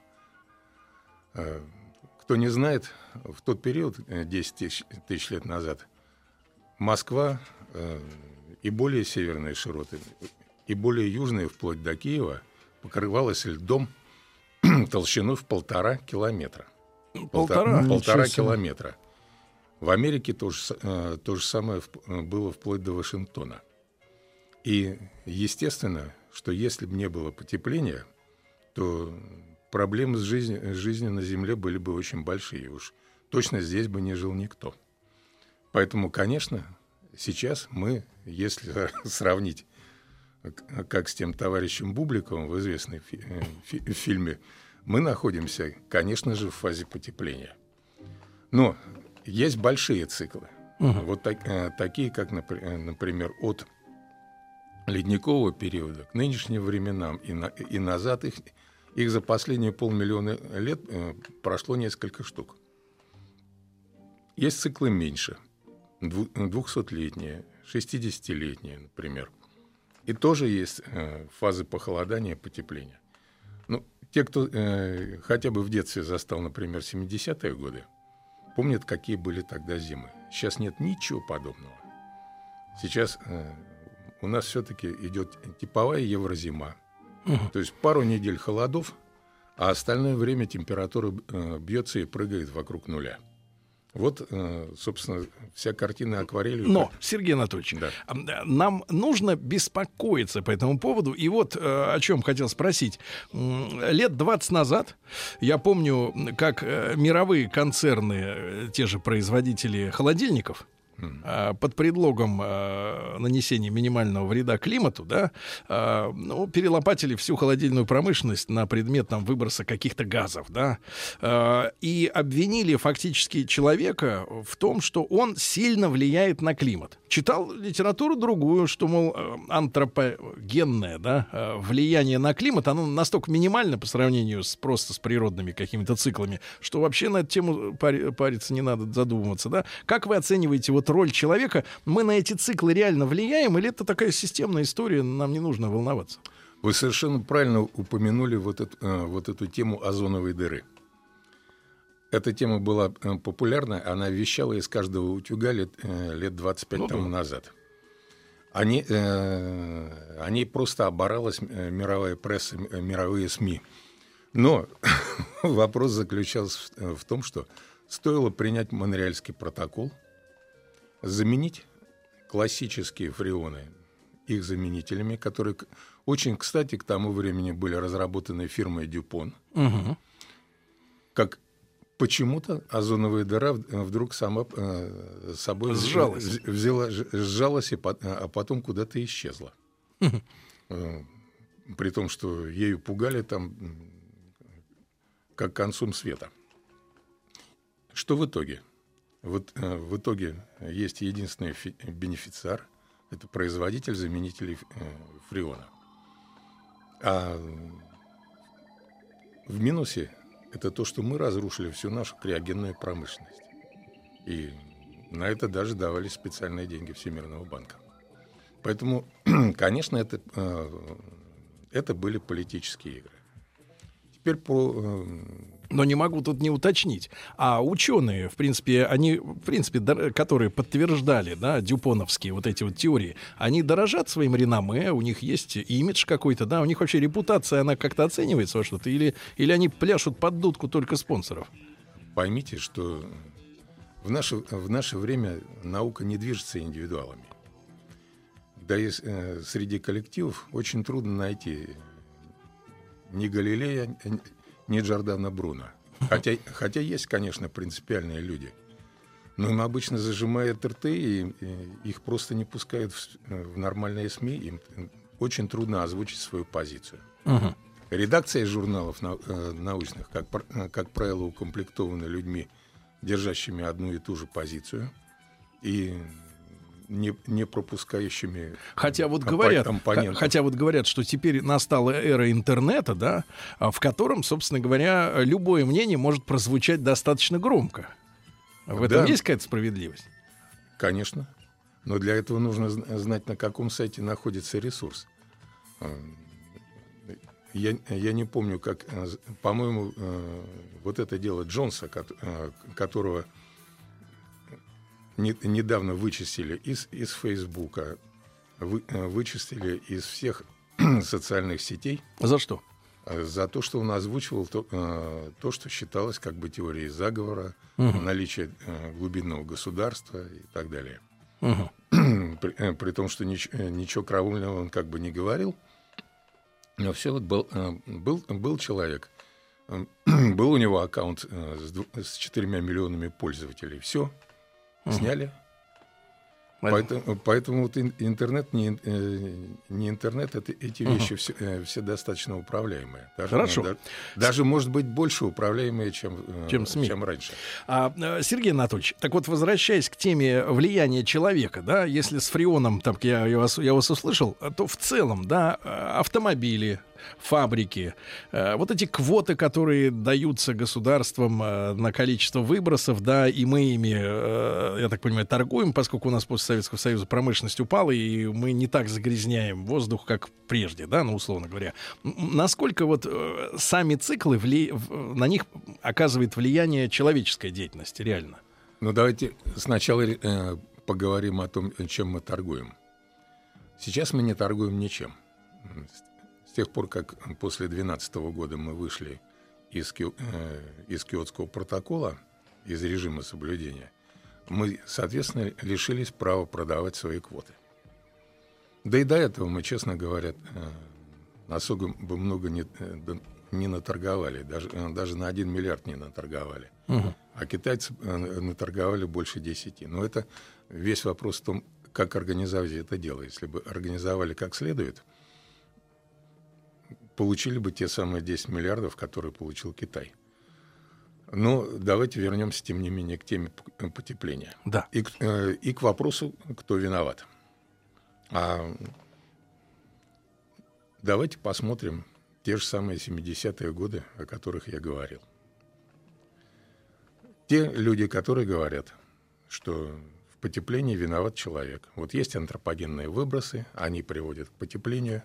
Значит, давайте посмотрим, порассуждаем в их логике. Если выбросы растут, значит, температура должна расти. А давайте посмотрим тем- э, температуру 40-х-70-х годов. Дело в том, что тогда был колоссальный рост промышленности. И военной, и какое угодно, и совершенно грязное производство. Тогда никто об экологии особенно не думал. Выбросы ро- э, росли по экспоненте, а температура падала.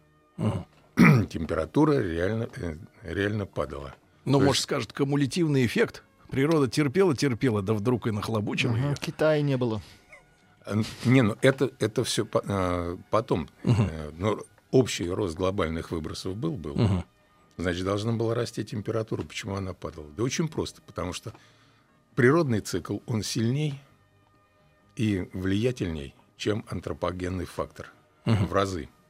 И по тем источникам, э, которые существуют, более-менее объективные, все-таки антропогенный фактор оценивается не более чем в 10% от, э, от общего эффекта э, потепления. Мгм. Другой вопрос, будет ли потепление продолжаться или не будет. Это вопрос очень большой, пото- потому что, с одной стороны, последние лет уже ну, д- 20 особого э, потепления не наблюдается. Самый теплый год за последние 50 лет наблюдался в 98 году. С тех пор температура вышла на полку и, и более-менее вот, э, ка- колеблется вокруг как- э, какой, э, какой-то вот, эт- э, вот этой величины, причем ниже 98 года. Мгм. С одной стороны, э, многие говорят, что все это признак того, что идет перелом, сейчас пойдет глобальное похолодание.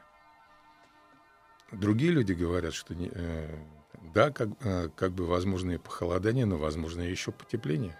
Потому что предыдущий пик, который был пройден где, где-то 120 тысяч лет тому назад, мы еще не прошли. А до каких пределов тогда поднималась температура? Ну, где-то еще э, ми- минимум э, градуса 2. Градуса 2. А может быть и больше даже. Это приводило к таянию ледников в то время? Вы знаете, э, ну, наверняка, наверняка пр- приводило. Да, оно и совсем недавно приводило. Вспомним 12 век. Тогда Гренландия, на которой сейчас э, лежит кил- километровая шапка льда, она была зеленой землей, что явствовало из ее названия Гренландия. В 12 веке? В 12 веке. Туда, э, там жили викинги. Мгм. Э, Викинги отселяли э, туда своих безземельных сына- сыновей, поскольку у них было право наследования старшего э, сына. А остальным нужно было где-то кормиться. Вот их э, всех отправляли туда, они там веками обрабатывали земли и съехали оттуда где-то только в XIV веке. когда А мы понимаем, насколько быстро произошло превращение вот зеленого, грубо говоря, да, зеленой территории в обледеневшую. Это, э, в похолодание, в ситуацию, при которой невозможно землю обрабатывать, это произошло лет за 200-300. Мгм. А потом, естественно, начала нарастать э, ледяная шапка, и вот э, Вот, э, вот, это, э, вот, вот какая ситуация на сегодняшний день. Вы расцениваете сегодняшние да, вот, э, сообщения о э, состоянии погоды в Европе как что-то аномальное, как это иногда журналистами пода- подается? Или это нормальная, в принципе, история, там 40 с небольшим для Европы в августе? Нет, конечно, э, это то, что принято сейчас называть погодным экстремумом. Угу. Но дело в, э, дело в том, что погода и климат это вещи разные. Климат это все-таки усредненное понятие и усредненное лет за 30-40. Угу. И это средние показатели. А средние показатели, э, если посмотри, посмотреть за тот же самый период, они вполне себе бьются. Конечно. И считать, что э, погодный экстремум является показателем изменения климата, но это, это, не, это немножко попытка выдать одно за другое. Угу. Можно ли говорить, вот, если мы берем изучение э, климата или, и погоды за там, последнее столетие, что климатические зоны меняют свои границы или нет? Вы знаете, конечно, поскольку идет потепление, Э, постепенно климатические зоны перемещаются. Ну, хотя бы потому, что некоторые виды насекомых перемещаются на север. Угу. Те, которые, э, которые э, были на юге. Отсюда, отсюда возникают нек, некие опасности. Например, такая вещь, как малярийные комары, которые у нас, в общем-то, изжиты были еще при советской власти – Они... Тут было сообщение из России, я не, не вспомню сейчас из какой области. Товарищ купался в реке, а там лихорадка западного Нила. Угу. И эти, э, эти вещи тоже опасны, потому что э, туда может... Но эти насекомые идут за климатом или они как бы опережают э, его расширение, зоны климатические? Нет, они не будут рас, э, опережать. Вместе Дурак... с климатом, да? Дураков нет даже среди насекомых. Потому что если опережаешь, э, тебя э, накроет морозом. Сергей, э, Сергей Анатольевич, тогда мы сейчас послушаем новости, новости спорта и сразу после них продолжим. Сергей Анатольевич Рогинко, руководитель Центра экологии и развития Института Европы Российской Академии Наук и участник переговоров ООН по климату и Парижскому соглашению. Сегодня о жаре, о климате, о погоде мы говорим. После новостей продолжим.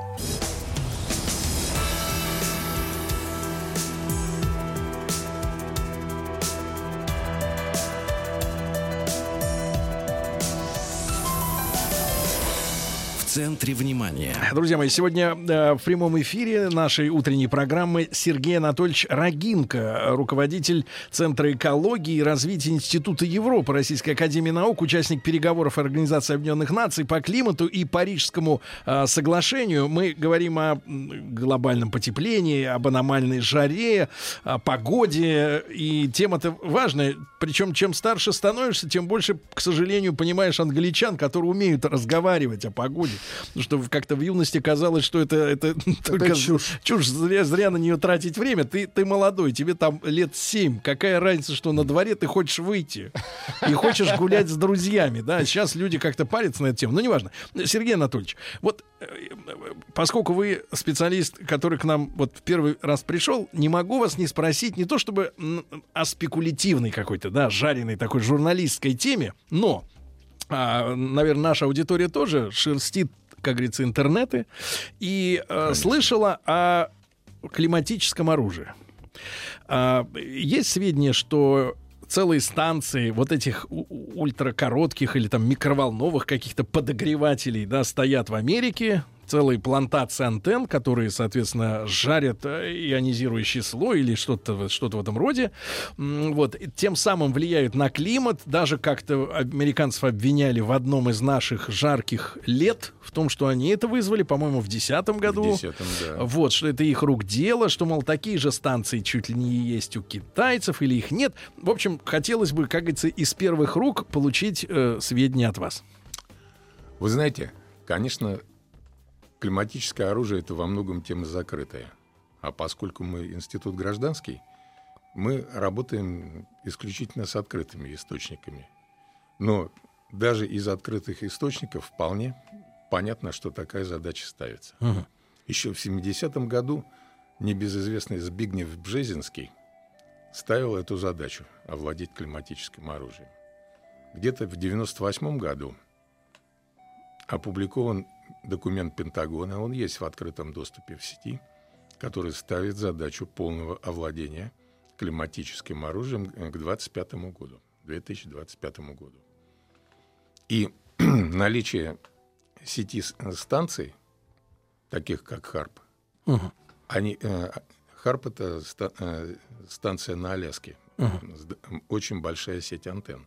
Ну, сколько это там штук может быть? э, Десятки? э, Порядка э, сотен двух э, или немножко больше. Мгм.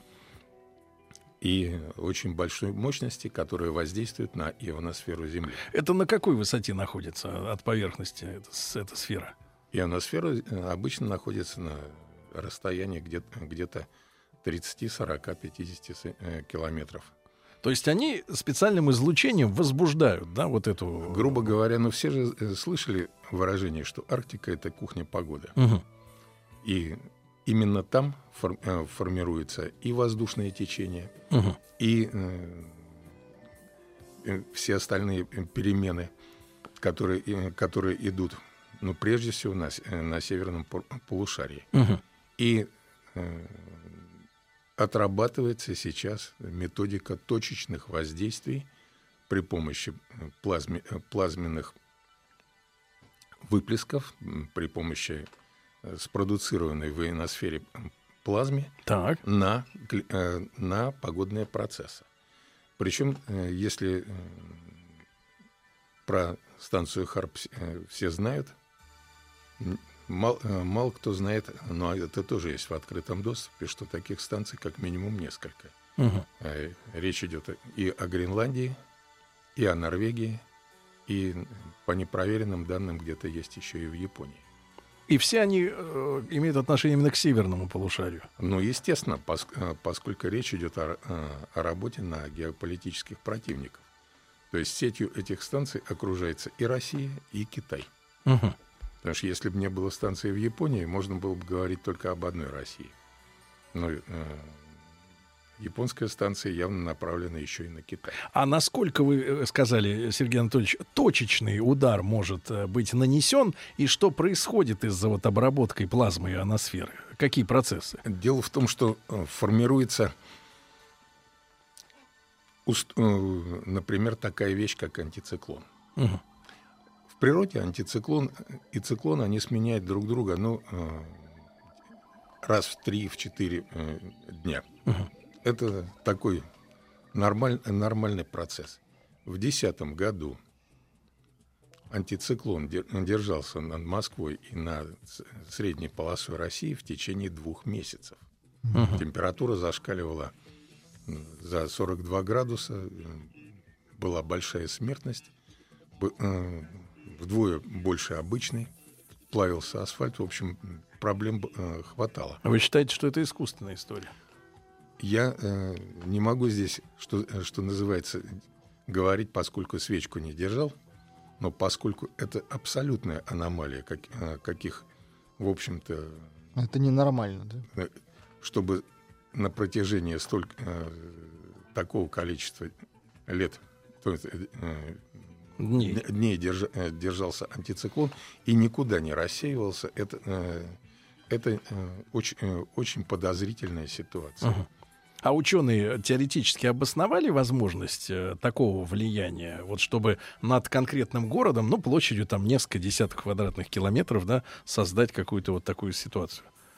Теоретически э, можно обосновать и это. Но пока управляемость подобных процессов, естественно, э, оставляет желать. Конечно, речь не идет пока о, о- точечном воздействии. Хотя э, более узкое воздействие тоже возможно было, поскольку вот, например, такая же э, подозрительная погода э, без единого облачка на, на протяжении очень многих дней была в 99 году над Югославией. Мгм. Как раз когда НАТО нужно было бомбить эту страну. Мгм. Тоже э, почему-то не было никаких облаков. Не- была, была идеальная погода. Идеальная видимость, да? И- э, то есть идеальная видимость. Речь идет именно об этом. То есть еще в 98-м году можно, так сказать, предположить. Ну, 99-й. 99-й. Да.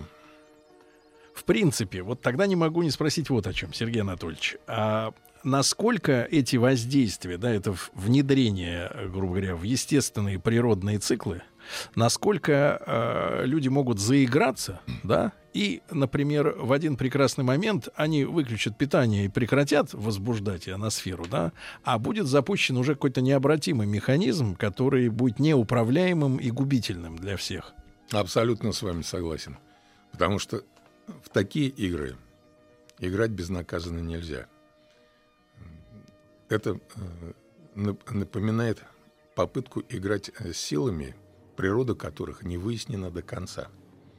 А, и кончится это э, все э, может очень плохо, потому что по большому счету никто еще не знает в деталях, и никто не может серьезно смоделировать погодные процессы. Uh-huh. Ну, э, начнем с того, что их и предсказать тут не всегда хорошо могут. Если считать, что точность э, предсказаний 50%, uh-huh. то... Э, да или нет? Это, э, да, или, да, да, да или нет. То, поэтому, конечно, это, это безумно опас, опасная авантюра, с моей точки зрения. И более того, существует конвенция 1977 года, угу. ООНовская, которая запрещает подобные э, эксперименты над окружающей средой. Да, но у Организации Объединенных Наций мне все больше последние там, лет 15 уже кажется, нет никаких механизмов для реального воздействия на тех своих членов, кто нарушает.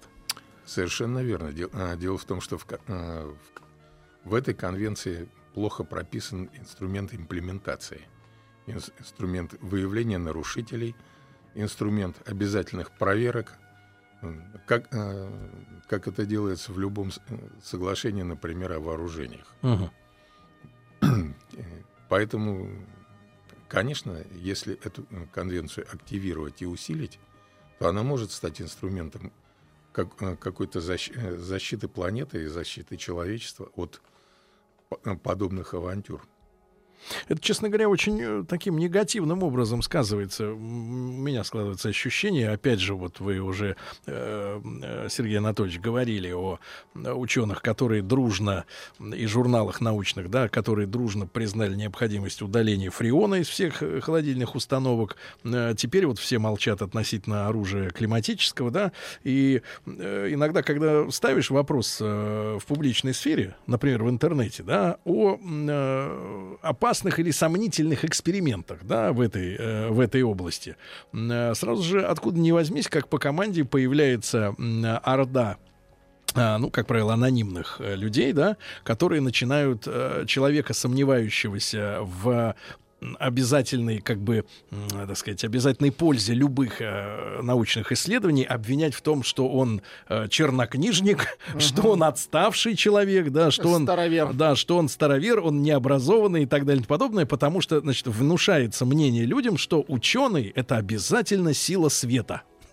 И вот, вот вы говорите, я, честно говоря, все больше убеждаюсь, что это какая-то искусственная такая постановка вопроса, потому что, ну, это же изменение климата, это абсолютный вред. И, кстати говоря, а, Сергей Анатольевич, а насколько э, эти эксперименты, вот вы говорите, над Москвой, да, циклон, да, существовал? Ну, у нас огромные, огромные просторы, да, в 10 Нет, нет там э, Речь шла о э, всей центральной России. Всей центральной России. Да. Но насколько эти процессы могут аукнуться тем же штатам? Или они полностью уверены в том, что если э, такой циклон организовать у нас, то никаких э, побочных эффектов для соседних регионов не будет? Ну, дело в том, что все-таки это скорее вопрос к, людям, которые разрабатывают э, эти технологии.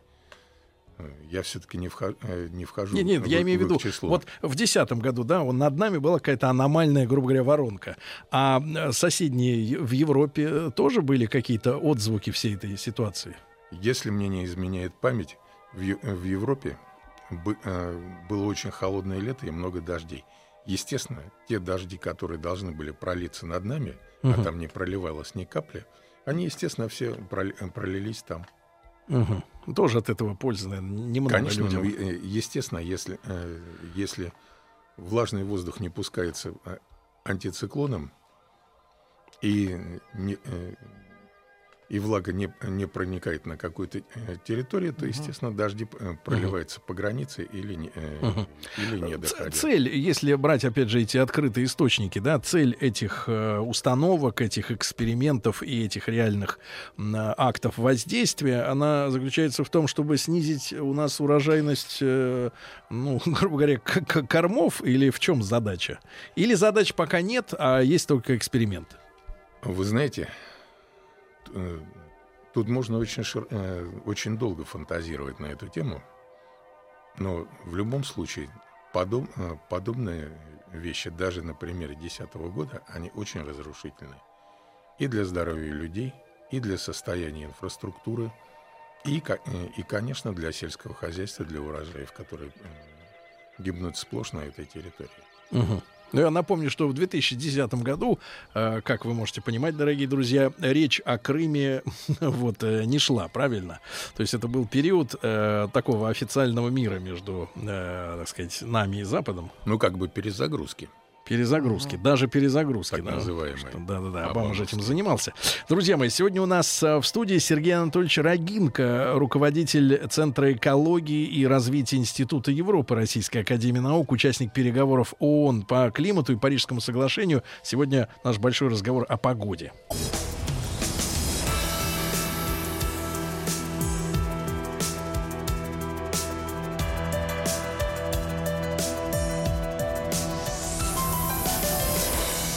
Центре внимания. Друзья мои, так у нас сегодня разговор о погоде, о климате. И наш гость Сергей Анатольевич Рогинко, э, не только руководитель Центра экологии и развития Института Европы Российской Академии Наук, но и участник переговоров, а в том числе и по Парижскому вот, соглашению да, по климату. А, Сергей Анатольевич, в чем там история-то, чтобы мы понимали? Э, О чем договариваются? Грубо говоря, э, соглашение это предусматривало, что все страны будут снижать выбросы. Ну, как бы для, э, для того, чтобы уменьшить общее количество антропогенных выбросов на планете. И, э, и тем самым э, в рамках существующей и преобладающей концепции антропогенного потепления как-то боро- э, бороться с климатическими изменениями. Мгм. Но вопрос заключается в том, что когда э, шли переговоры в Париже, и Китай, и развивающиеся страны сказали, что, извините, мы выбросы сни- снижать не будем. Вот есть развивающиеся э, страны, которые могут развиваться сколько угодно и не снижать выбросы. Есть развитые страны, которые должны снижать выбросы в абсолютном измерении. То есть получилось так, что вроде как все звери равны, но некоторые равни, равнее других. И получается, что и у Китая, и у развивающихся стран прекрасное положение. Они могут выбрасывать сколько, э, сколько хотят. А развитые страны должны ограничивать себя. Мгм. В итоге, в итоге э, Трамп на это все дело посмотрел. И те люди, которые за ним стоят, тоже посмотрели, посмотрели и приняли решение выходить из Парижского соглашения. Мгм. Поэтому э, вопрос в том, кто, э, кто оста- э, А упало, Б пропало, кто остался на трубе. На трубе ос- ос- остался ве- вечный климати- климатический зал- заложник своих, скажем так, громких слов про климат Евросоюз. Мгм. И на трубе осталась Япония Мгм. и Россия. Мгм. Еще там осталась Турция, э, которую причислили к развитым странам. Э, И Ошибочно. она... Не, ну дел- дело в том, что вообще-то говоря, есть полно развивающихся стран, у которых э, ВВП на душу населения больше, чем в Турции. Та же самая, например, Саудовская Аравия. Мгм.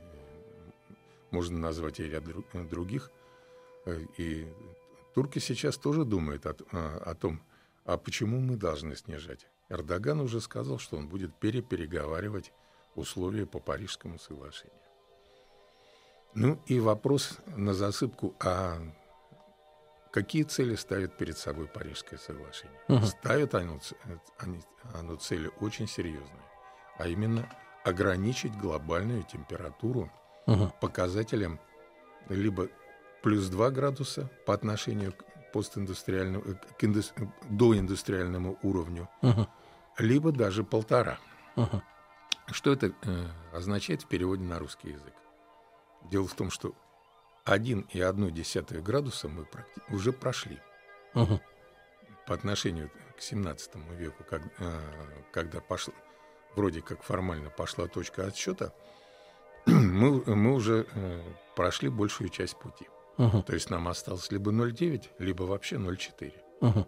Ш- Что это, э, это значит? Как- э, какие это э, да- дает последствия? Нам э, всем объяснили, те, э, кто э,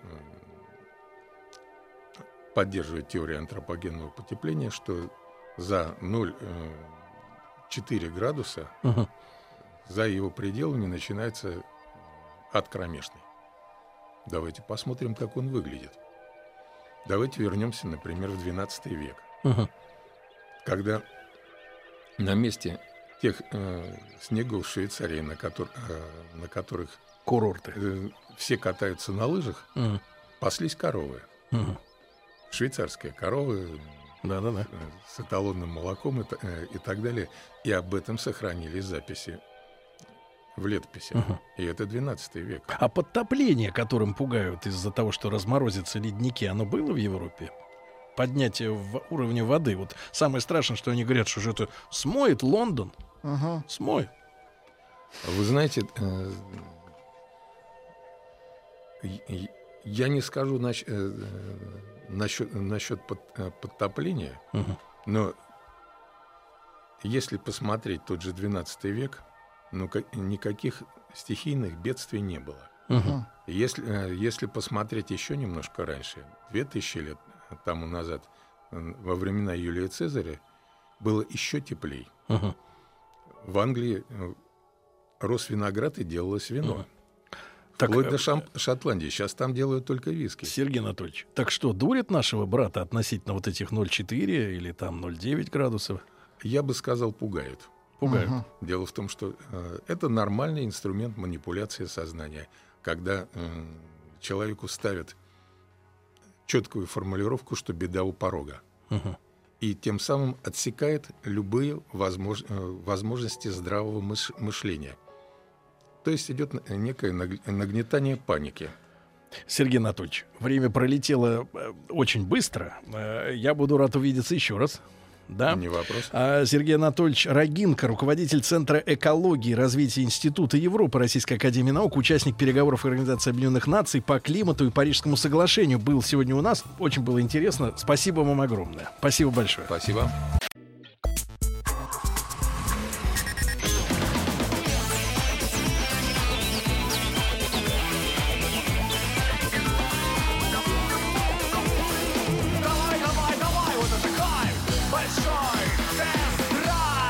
Друзья мои, э, смотрю сегодня на сообщения э, из э, мира авто, как говорится, бизнеса, автоспорта и автопродаж.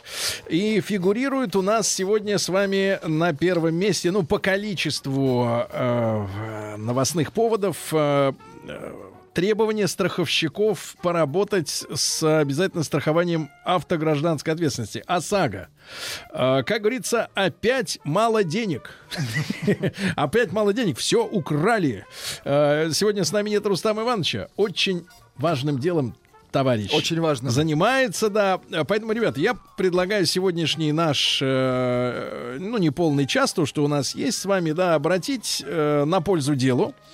Я вам прочту сейчас э, вот пару новостей на тему ОСАГО, да, что с ними хотят, с этими полисами удумать, вернее, что удумали и хотят, значит, соответственно, через законодательные органы э, протащить, а именно э, Российский союз автостраховщиков направил новые предложения об изменении закона об ОСАГО. А давайте-ка мы с вами сегодня, а в теме дня мы с вами шире поговорим, шире посмотрим на ситуацию, Давайте наш WhatsApp вы знаете, плюс 7967 103 5533 и телефон в студии 728 7171, код Москвы 495. Ваш опыт, э, давайте за последние, ну давайте за последние там 2-1 год, э, ваш опыт э, э, обращения э, к страховщикам. Вот. А, ну, о хорошем опыте можно тоже, конечно, поговорить, сказать спасибо, ребята. Хотя это работа, э, в принципе. Но да. лучше о настоящем опыте. Да-да-да, но лучше об опыте, который заставляет, так сказать, может быть, содрогнуться. Э, Давайте, плюс 7967 103 5533. У вас произошло ДТП. Вы обратились, так сказать, за компенсацией, и тут, вау, сюрприз, как говорится, да. Э, давайте о вашем опыте э, общения со страховщиками, об этом поговорим. Ну вот, э, что касается ОСАГО. Э, в случае принятия этих изменений в, к- в закон об ОСАГО, пострадавшая сторона, ну та, которую, соответственно, Долбанули. да, долбанули, да, э, лишается возможности обращаться к автоюристам. Есть такая на рынке страховом беда. Есть э, автоюристы, это люди, которые э, наносят, так сказать, ущерб э, официальным страховщикам, потому что они выкупают, условно говоря, у жертвы э, право обращаться в суд. Вот. Ну, а затем э, начинают, э, благодаря тому, что люди компетентные, грамотные э, в юридической сфере. Ошкуривать начинают. Значит, правильно, начинает ошкуривать, выдавливать, выдавливать из страховщиков, как говорится, мед. Так вот, страховые компании сражаются с автоюристами, которые выкупают права требований выплат по ОСАГО уже несколько лет, но пока суды в большинстве случаев по-прежнему встают на сторону юристов, из-за чего страховщики несут потери, боевые потери, а у страховщика у него какая потеря? У него деньги.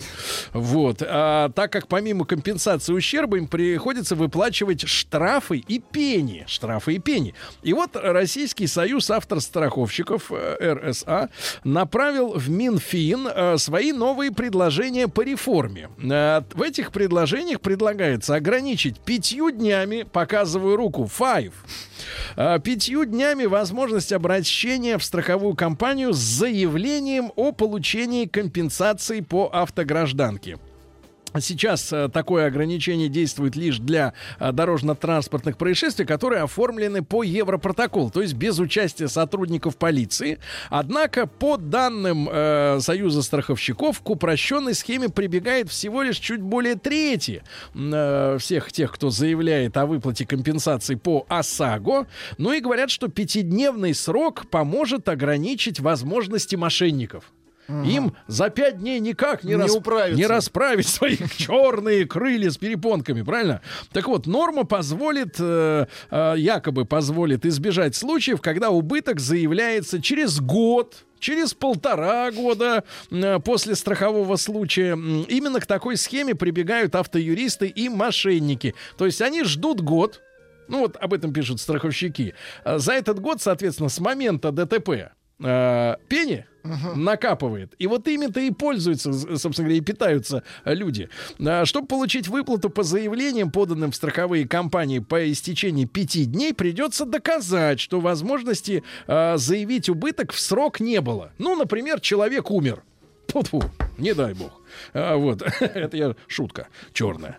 А, так вот, в страховых компаниях с воодушевлением встретили предложение Российского Союза автостраховщиков. Некоторые даже объясняют меру эту заботой о клиенте. Чем быстрее будет произведена оплата, тем оперативнее удастся устранить повреждения. А если у человека, извините меня, бампер оторвало, а он Мгм. без него как? А вот эксперты говорят о том, что такое требование абсурдное, и что страховщики попросту пытаются искусственно сократить свои убытки по ОСАГО, так как часть автовладельцев не сможет уложиться в пятидневный срок и получит таким образом новыми изменениями законодательства пинок под зад. Вот. По словам президента Ассоциации защиты страхователей Тюрникова, сегодня большинство автовладельцев обращаются в страховую компанию в течение двух месяцев. Это статистика. А срок исковой давности по ОСАГО вообще составляет три года.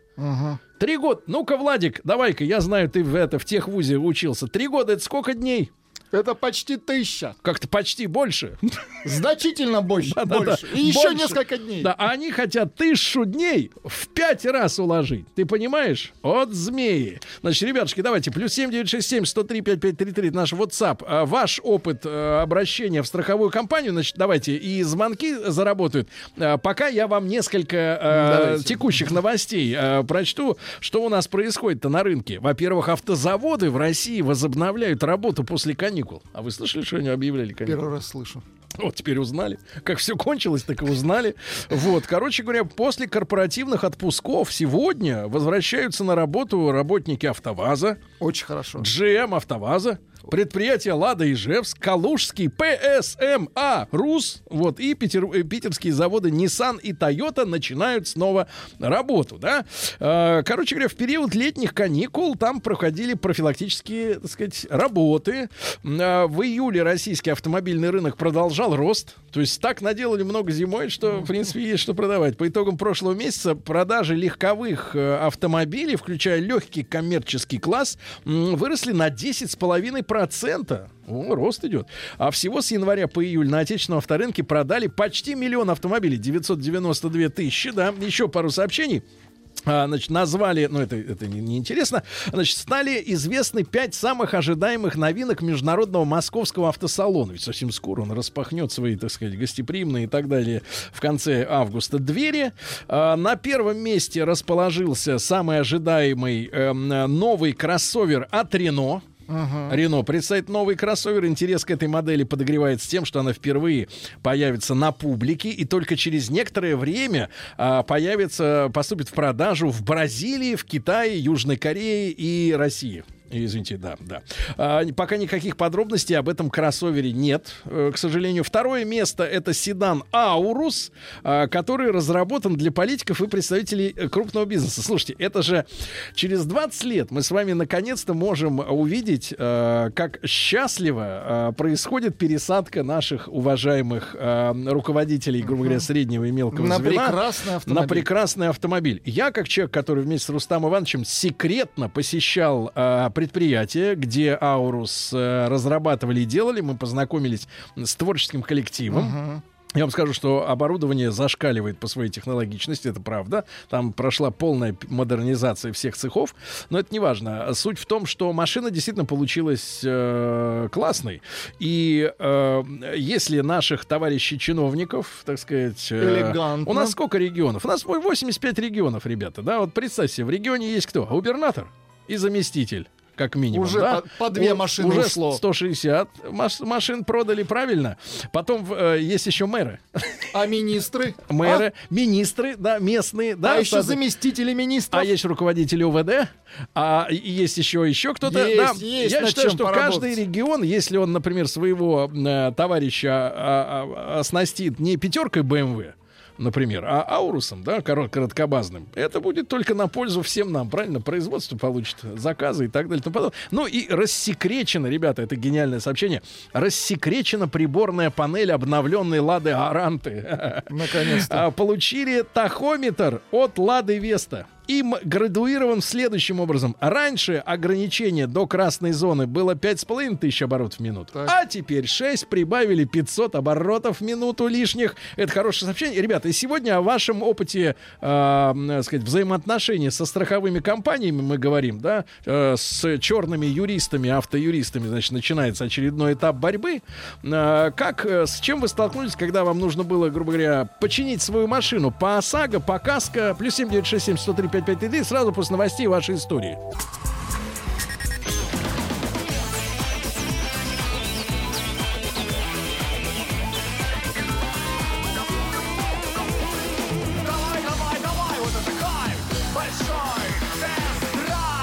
Друзья мои, э, в, арсенале моего товарища э, Владика, который Так. сегодня вернулся из отпуска, есть много различных э, выражений. Тертый калач, там еще какая... Экробац. Не вам решать. Это не вам решать. Да, да, да, да, да. И также он и на, тут раньше я помню говорил, что вот какая Петрушка вышла, да, так вот какая Петрушка вышла, ребят, по закону а, у вашей страховки ОСАГОвской, да, которую вы э, оплатили э, кровными рубчиками, Вот.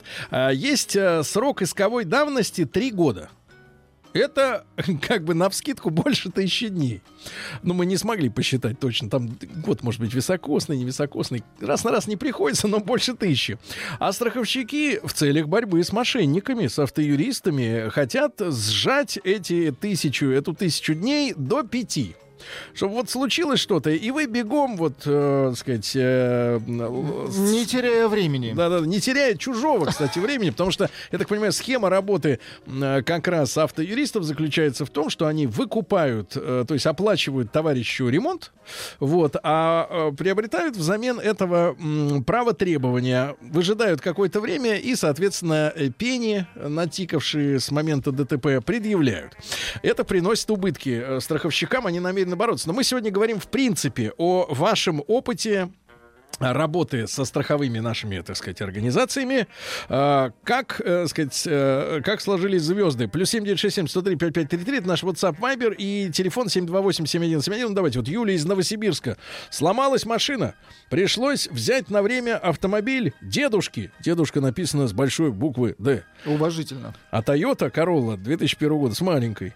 Вот, правый руль. Э, просидели в офисе ОСАГО больше часа. Отовсюду приходил отказ. В итоге застраховались в какой-то неизвестной фирме типа «Рога и копыта». Страховой случай, к счастью, не наступил. Но, видимо, идет намек, что, может быть, и, и не досталось бы пострадавшей стороне ничего. Давайте Сережа из Красноярска послушаем. Ему 28. Сереж, добрый день. Алло. Да, э, Сереж, добрый день. Ну, Что... я обращался, обращался к страховую компанию где-то, наверное, пару лет назад. Да. Э, точнее не скажу. И, в общем, смотрите, у меня какая была ситуация. Э, мне ударили, в общем, в заднее крыло Рено Дастер 2012 года. Так. Ударили в заднее крыло, ну, то есть заднее крыло под замену. Мне посчитали. Ну, там была еще небольшая царапина на бампере и на диске. Э, В общем, страховая компания, одна из, ну, самая основная, в общем, так, скажем, э, посчитали мне ремонт 36 тысяч рублей. Так. Это, естественно, ремонт с запчастями. Я вот не знаю, получилось бы у меня за эти деньги отремонтировать автомобиль или нет. Потому что, ну, допустим, бэушное крыло, как я узнавал, с разборки стоит там порядка 16-20 тысяч рублей. Ну и плюс, соответственно, сам ремонт. Так вот, э, я обращался к юристам. Юристы работают по другой схеме. Они не выкупают долг. То есть э, э, в данном случае они мне помогли составить, значит, исковое заявление, то есть собрать документы там необходимые.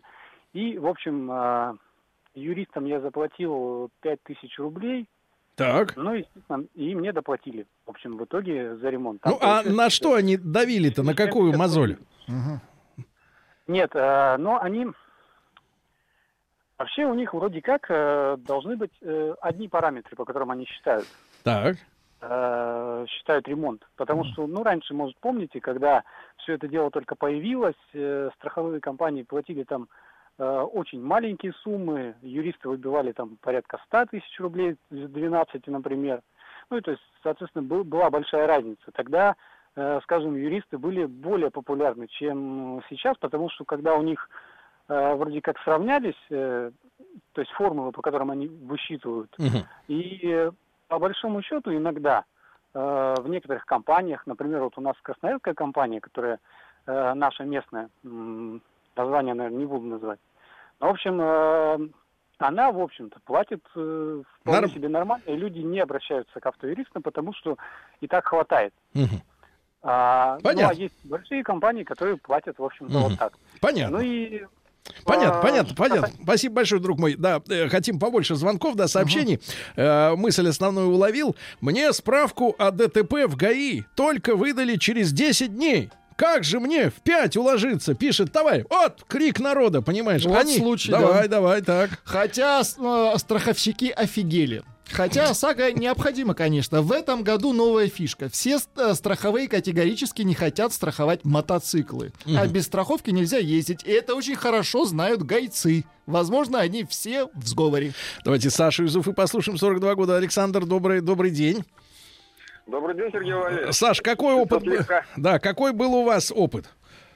Ну, во-первых, все слегка прошедшим у вас.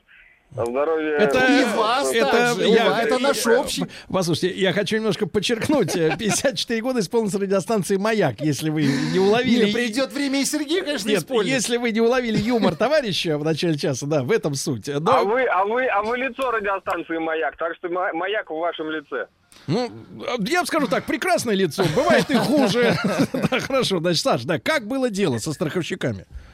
А, По теме, значит, э, дело было по-всякому. Э, Случаев было несколько. Доходило до того, что мы и в суде разбирались э, со страховой компанией, и до суда, и без суда, и по-всякому было. Вот. А что касается до пяти дней, а ничего, что на постановление о признании виновного вступает в силу там в течение семи дней или десяти, я сейчас честно точно не скажу. Пусть тогда, ну тогда пусть КОАП изменят. Так Понял, вот, так да, вот. вот хорошо. гражданский кодекс пусть изменят. Да. Срок давности. Хороший аргумент, да, Саша, спасибо. Давайте Влада из Самары. Вот Влад у нас есть в студии в Самаре, Да, тоже есть Самаре, свой Влад. собственный. Э, Влад, доброе утро. Доброе утро. Да, друг мой, как у вас э, происходило дело с выплатами? А, ну, я хочу коротенько рассказать два эпизода. Да. Э, Первый эпизод произошел в 2008 году. А Вот, тогда мне э, по страховке э, выплатили 7 тысяч рублей. Вот, а за ремонт, на ремонт я потратил 21 тысячу. Так. Вот. А второй э, случай приключился со мной в 2014 году. У меня уже была машина такая достаточно дорогая. И за бампер э, мне насчитали 21 тысячу, что я был несказанно удивлен. Я купил даже дешевле. Вот. Но когда я на следующий год пришел страховаться, мне сказали, что я убыточный клиент. Ну вот. На что я возразил, э, ведь не я был виновником ДТП. Она говорит, нет, у нас такое дело производства. И насчитала мне на 40% сумму больше. То есть вас бьют, а вы платите, правильно? Вот именно, вот именно, да, так точно. Давайте поднимем, так сказать, этот вопрос, понимаешь, на этом самом. Ре- ребром. а, ну мы, Да-да-да, да мы спасибо. только что Только сейчас его что подняли его, подняли да. его. Ди- Владик, держи. ДТП с участием трех авто. Виновный был из Росгосстраха. В 10 раз занизили суммы выплаты. В суде доказал их неправоту. В итоге э, Росгосстрах залетел еще, э, залетел еще на 50% от суммы иска. Действовал без адвокатов. Видите? Э, Жалко, не указали, сколько времени на это все ушло. Разбили заднее правое стекло на парковке. Видимо, кража парковки торгового центра. Э, Ремонт сделали бы раньше, если бы не офицеры полиции, которые недели две не могли справку организовать. Страховая и сервис дали добро уже через три дня. Давайте Виталий из Питера послушаем, ему 43. Итак, друзья мои, как э, проходило ваше общение со страховыми, которые теперь хотят э, снизить срок предъявления претензий по ОСАГО до пяти дней всего лишь. Да, Виталий, доброе утро. А, доброе утро, Сергей. Доброе Да. утро, Влад. Прошу, как было дело? Эх, пропадает. Что-то со связью. кто- Ушел под корягу клиент, да. Так, ну, э, сообщений из серии их достаточно много. Страховые — это мафия с демонами. Очень много оскорблений, Которым да. гореть в аду. Которым гореть, то есть не будут даже, а гореть им в аду. Да, это такое послание. Давайте Сережу из Воронежа. Давайте, ребятушки, 32 года. Сереж, доброе утро, добрый день. Доброе утро, доброе утро, Сергей, друзья. Сережа, что случилось? Как ты хлебал горе? Э, хлебал горе. Э, Было ДТП, я был, ну, соответственно, невиновным. Да. Э, И начались необоснованные отказы со стороны страховой, ну, одной из самых известных в России. То есть э, автомобиль был недвижим, мой, после ДТП. А мне пришел отказ, что я не, не предоставил автомобиль в страховую Ага. для того, чтобы предъявить свои дефекты. Но они Э, типа говорят, что ты давай эвакуаторы, да, заказывай. Да, хотя это законодательство совсем по-другому. Если автомобиль недвижим, то они сами должны приехать в течение 10 дней. Вот, соответственно, я обращался к автоюристам, и они помогли, взыскали. Ну, насколько они взгрели-то, бра- братья? Ну, была определенная сумма, да, за которую они, собственно, работают. Но я хочу сказать, здесь вопрос глобальный. Автоюристы действуют в рамках законодательства в России. Соответственно, если бы страховые не вели себя так, скажем так, э, нехорошо, то не было бы необходимости в автоюристах. Собственно, и все. Ну, понятно. А у них наверняка план по убыточности, правильно? Конечно, О, Вот, да, да. Спасибо. Давайте Олю из Москвы послушаем. Оленька, доброе утро. Здравствуйте. Ольга, я понимаю, что женщину всякий готов обидеть за рулем, правильно? Ну, поскольку у меня такой стаж, что меня трудно уже обидеть, мне Так. приходится уже помогать, в том Так. числе своей невестке. Мгм. который во дворе Московского дома стукнула машина э, с номерами иногородними. Мгм. И мне оказалось, м, страховая компания вообще, вообще такой даже не слышали. У нее, правда, в названии было громкое слово «российское», Мгм. За что, знаете, платят отдельные налоги за присутствие такого слова. Ну да. И за три битых детали крыло, дверь и бампер ей насчитали 8 тысяч. Это, вид- видимо, по, тарифам того города, откуда машина приехала, да, видимо, там. Так. Вот. Ну, мы она походила, походила, она девочка такая робкая, пришлось мне подключиться, я поопытнее, мы пришли в офис, мы его, слава богу, нашли. Девушка, увидев меня, сразу сказала, я буду разговаривать только с владельцем машины. Я говорю, вот владелец стоит, я ее адвокат, допустим. Она, хорошо, ну хорошо. Только, говорит, ой, в компьютер глядя, вы знаете, у нас вся база зависла. Ничего М. не можем вам сказать. Я продолжаю сидеть. Она говорит, а что вы сидите? Мне надо следующего принимать. Я говорю, а что вам следующего принимать? У вас база зависла. Она, да, действительно, говорит. Мафия. Ой, она отвисла. Я говорю, вот видите, как это здорово. Ну, в общем, кончилось тем, что нам пришлось нанимать независимую экспертизу, которая вместо 8 тысяч насчитала 38, и эти деньги выплатили. Ну, полгода мы потратили, полгода. А сколько вы потратили на экспертизу вот эту независимую? На экспертизу 1015. Понятно, спасибо. Спасибо, Оля, за ваш звонок. Срок пребывания в офисе страховых компаний не должен превышать 10 минут, а то сидишь и ждешь по 5 часов. Ждешь. Да. Давайте Дениса послушаем из Московской области. Денис, доброе утро. Доброе утро. Брат, ну что делать? Пять дней. Mitsubishi Outlander. Да. 3 мая ДТП. Да. Я не виноват. Мгм. Признано. Так. А, сегодня какое там? 12 августа. До сих пор машин не отремонтирован. Выбрал ремонт. Так. Компания ремонтная насчитала 320 тысяч ремонт. Страховая говорит, 320 тысяч. Это ж Да. Так. автомобиль. Э, Страховая говорит, извини, можем дать 207. И те, и те рассчитывают по единой методике. Так. А поставка запчастей по единой методике до полугода. Так что... Погоди, на, чем сошли? Ждете полугода или как быть-то, если цены разные-то? Я, честно, плюнул. э, забираю 207, буду ремонтировать сам. Ну, Мгм. три месяца э, головомойки непонятной вообще. Не работает. Не работает. Не работают. Вот. Да, не Хорошо. работают, Денис, да. спасибо. Спасибо. Давайте Артема из Новосибирска послушаем. 40 вся страна. Вот она в едином порыве. Да. А, Арт- Здравствуйте, уважаемые радиоведущие. Здравствуй, Артем. Здравствуй, брат. Скажи. Окно закрой, Артем. Да, да. Ну-ка, за- заизолируйся там по-быстрому. Капюш... капюш- Закрыл по громкой связи по телефону в машине говорю. Как тебя обидели? Обидели меня так. В январе 12 года попал в аварию. Так. По вине девочки неопытной. Вот. Э, Страховался в известной страховой на букву А. Мгм. В результате насчитали мне они 47 тысяч, а у меня, извините, не сам Pathfinder был трехгодовалый. Подал в суд, независимую экспертизу насчитала мне 109. О, Так самое смешное, когда я пришел документы сдавать, значит, меня директор-то этого филиала вызывает к себе и говорит, слушай, ну что нам этот суд? Скажи, сколько ты денег хочешь. Я говорю, в смысле? Ты что, говорю, китаец на рынке, что ли, торгуешь со мной? Ты мне дай сколько положено. да. Давай, так и скажи. Дай, сколько мне положено, сволочь.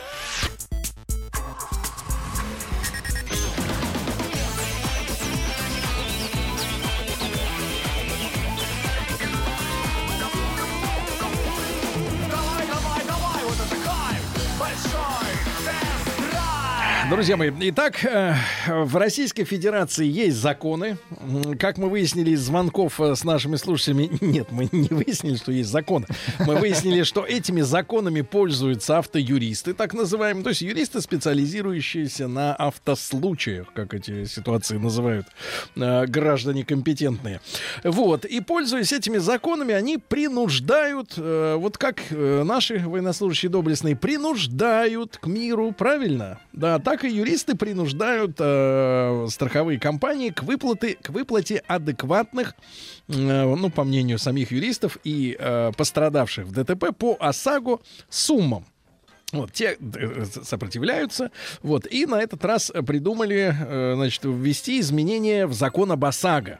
Чтобы... Такую хитрость, Да, Сергей. такую вот штуковину, такую эм, эм, негоцию. Да-да-да. Так вот, придумали о- ограничить всего лишь пятью днями возможность э, подать заявление о выплате. Э, В законе, в принципе, говорится, что по ОСАГО существует срок три года. Вот смотрите, три года и пять дней. Нормально, принципе, разница. Она ощутима. Если ты просрочил пять дней, должен предоставить справку, почему ты не пришел на, шест- на пятый день. Почему? Что с тобой случилось? Да. И вот люди как-то волнуются. Э, Соответственно, мы сегодня говорим о случаях э, вашего соприкосновения со страховщиками. Ну, дай бог, э, таких случаев не будет. Никто ни в вас не въезжает, ни вы, ни в кого. Все, все нормально, культурно ездят.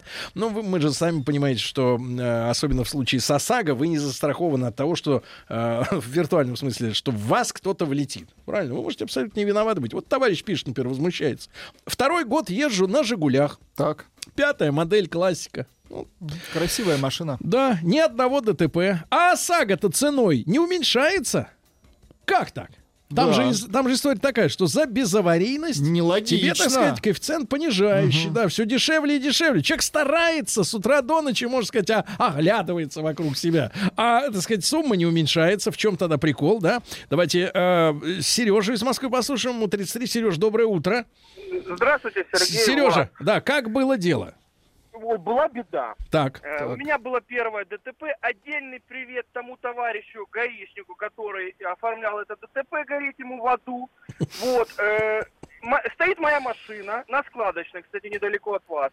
Вот. э, и припаркована спереди Q5. Едет фура, цепляет отбойником Q5 и в мою машину. И нас весело к бетонному забору. Жесть. Вот. Все замечательно, у Q5 наружу дверь, задняя, все, замечательно. Вот, приезжает гаишник, оформляет ДТП, все красиво, все замечательно.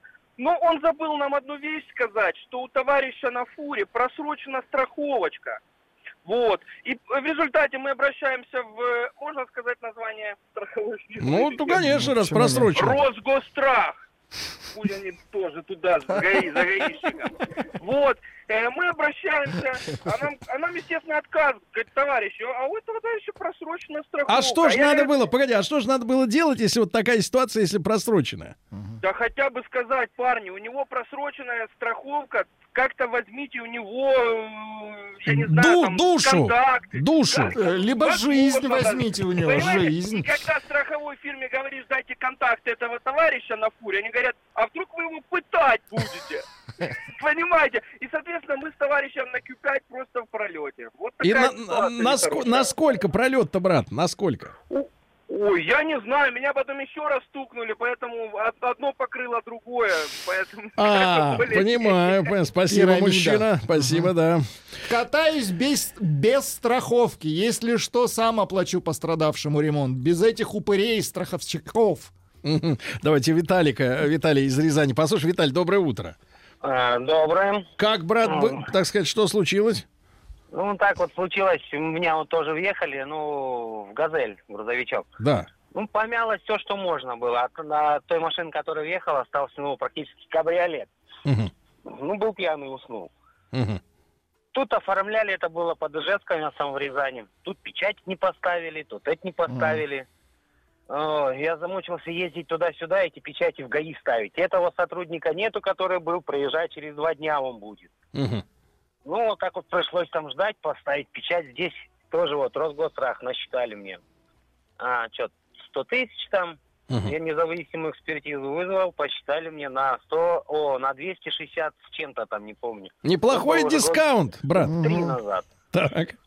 Заплатили только 100. Остальные, ну, это, никак не могут. Вот уже три года прошло и не выплачивают еще. Не выплачивают, да. А сейчас у страховых новый способ снизить расходы, пишет товарищ. По ОСАГО. Если ты виновник и застрахован по ОСАГО, страховая потерпевшему выплатит ущерб полностью, а с тебя взыщут процент износа. Внимание, износа. То есть, по сути, ОСАГО не покрывает твою ответственность полностью, и это подкреплено, э, так сказать, законопроектами. Все суда, суды от таких исков э, ломятся. Э, да, ну на эту тему, ребят, э, я вам советую искренне всегда оформлять, э, э, так сказать, дополнительный полис расширения ОСАГО.